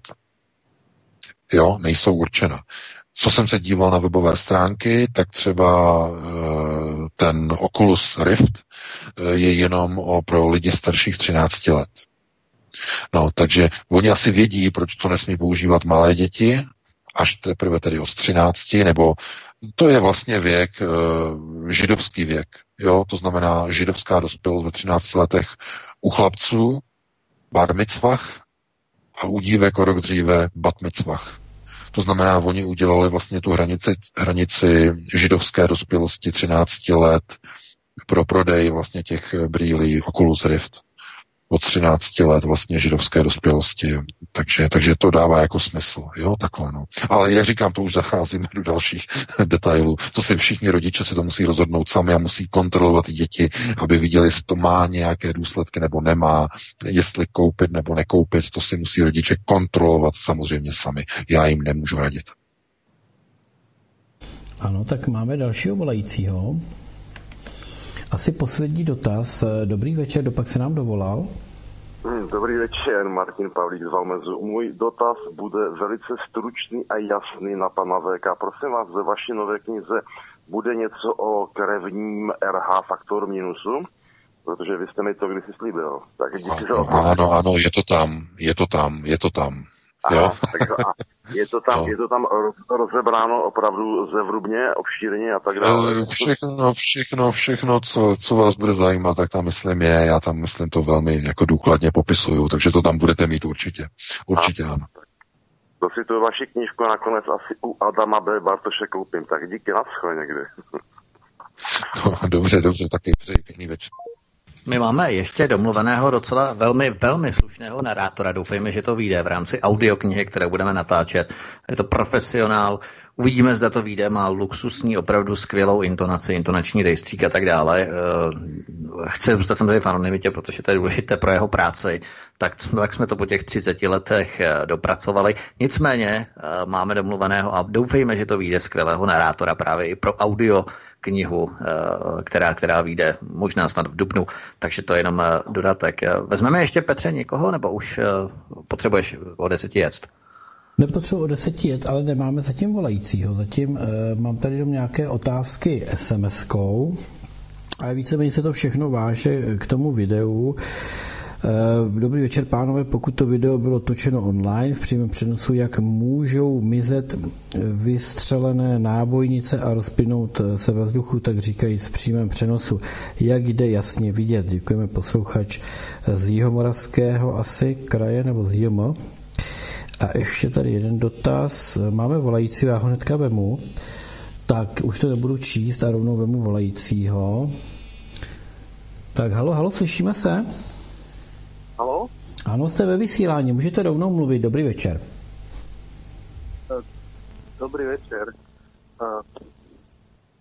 Ja volám zo Slovenska a chcel som sa opýtať na nejaké veci, neviem, už je veľa 10 hodín, či to ešte bude mať význam. No ptejte se, nestrácejte čas. No, tak skúsim. Uh, pochádzam z intelektuálneho prostredia, ale som chcel posunúť uh, informáciu pánu VK o tom, že uh, v lekárskom prostredí je to úplná katastrofa. Vôbec nejaké takéto články sa o nich rozprávať, baviť sa. Je to ani, ani si nechcú kolegovia ani prečítať niečo, ani diskutovať o tom. Čiže to len tako, ako posunúť informáciu. Som, som chcel. A ďalej mám také, jednu takú praktickú otázku. Niekto disponoval nejakými súbormi, článkami alebo fotkami, tak e, rovnako ako sa dajú editovať tam tie informácie, napríklad v, M, v MP3 sú, to tie tzv. TAG, TAG, e, informácie sú ako k pesničke pridané nejaké in, informácie, tak ja som sa chcel opýtať, či niečo takéto je aj v, v súboroch z Microsoftu, alebo, alebo vo Worde, alebo v pdf alebo v jpg proste z tých obrazových súboroch, či môžu existovať nejaké také súbory, či tam proste pri odoslaní, ak to, od, ak, ak to počítač odošle, či tam nedá nejaký elektronický podpis do týchto súborov, na základe ktorých by sa to dalo vyhľadať či na to existuje nejaký software, nejaký editor, či sa to dá nejako zmatať, alebo bola čo takéto. Tak len toľko na záver, neviem už koľko hm? už presahujeme pre, pre, pre, presahujeme čas, tak len toľko som sa. Díky. Tak děkujeme za dotaz a hezký večer na Slovensku. Díky. Dobrou. Taky zdravíme. No, tak já také zdravím a eh, také děkuji za dotaz. Eh, no, co se týče eh, těch takzvaných, tomu se říká metadata, tak ty metadata se nacházejí opravdu v audiosouborech, jako jsou MP3, tam opravdu ano, ale co mi říkal administrátor, tak u těch videosouborů tam je to mnohem chudší. Tam jsou pouze e, vlastně v podstatě jenom označené jako typ kodeku, výrobce kodeku, kterým to video bylo komprimováno a renderováno a v podstatě jiné informace, je tam barevné rozlišení, hloubka a tak dále, ale jiné informace tam u toho nejsou. Bohužel u těch videí. Jo, tam je to, jsou některé formáty, některé formáty ano, teď nevím, to administrátor říkal ten název toho kodeku, ale to si nepamatuju, teď to už je, to už je to moc na mě, ale normálně ty videa, které mají, jako ty pří, mají ty běžné přípony, třeba MP4, to je ten nejběžnější e, pro streamování, tak e, tam opravdu jako nejsou žádné, žádná metadata, která by něco konkrétně specifikovala, kde to bylo pořízeno, nějaké geotagy a tak dále. eh, takže to je potom komplikované. Jsou samozřejmě některé formáty, například z telefonu Apple. Apple umí do svých formátů přidávat nějaké tady ty informace, ale pozor, to jsou Appleovské formáty, teď nevím, jestli MOV, nebo jak se to jmenuje, ale administrátor mi to nějak vysvětloval, že jak to tam funguje, ale u těch běžných MP4 videí tam prostě nic takového není, takže jako bohužel tam to vystupovat nějak bohužel nejde. No, takže toto byl asi poslední dotaz. Já myslím, Vítku, eh, já to vezmu z, jed, z jedné vody na čisto. Já se rozloučím, rozloučím se s tebou, i s tebou Petře, se všemi eh, čtenáři Aeronotu.cz a se všemi posluchači Svobodného vysílače CS. Uslyšíme se opět příští pátek od 19 hodin nebo po 19. hodině a opět probereme aktuální témata za uplynulý týden z domova i ze světa. Takže vám všem přeji krásnou dobrou noc. Já se také připojuju. Petře, moc děkuji za vysílání. Zdravím i tebe, zdravím naše všechny posluchače svobodného vysílače CS i čtenáře Renetu CS, ne, ale, ale Renetu CZ, když už tedy. A zdravím samozřejmě všechny posluchače naše a i tebe VK. Moc děkuji za dnešní pořád a já se taky budu těšit příští pátek po 19. hodině, až probereme konkrétní uh, události uplynulého, nebo respektive z našeho pohledu teď nadcházejícího týdne. Eh, Petře, ať jenom poprosím potom ještě o ten pořád uh, náš, abych, abych to mohl dát do archivu a i do YouTube. A to potom probereme interně. Takže to je všechno, děkuju a mějte se všichni krásně. Petře, díky. Takže pánové, já vám oběma, oběma děkuji, pochopitelně za skvělé zprávy. Všem, kdo jste nám psali, volali, eh, děkuji za to, že jste byli aktivní. No a pochopitelně příští pátek opět zase u pana VK a Vítka budeme zakotveni těmi informacemi. Takže všem, kdo poslouchali, děkujeme. No a za chviličku se ještě posuneme k hovorům při víně a to k já zůstanu na drátě, jenom co si dáme písničku. Takže všem krásnou dobrou noc a pojďme si zahrát.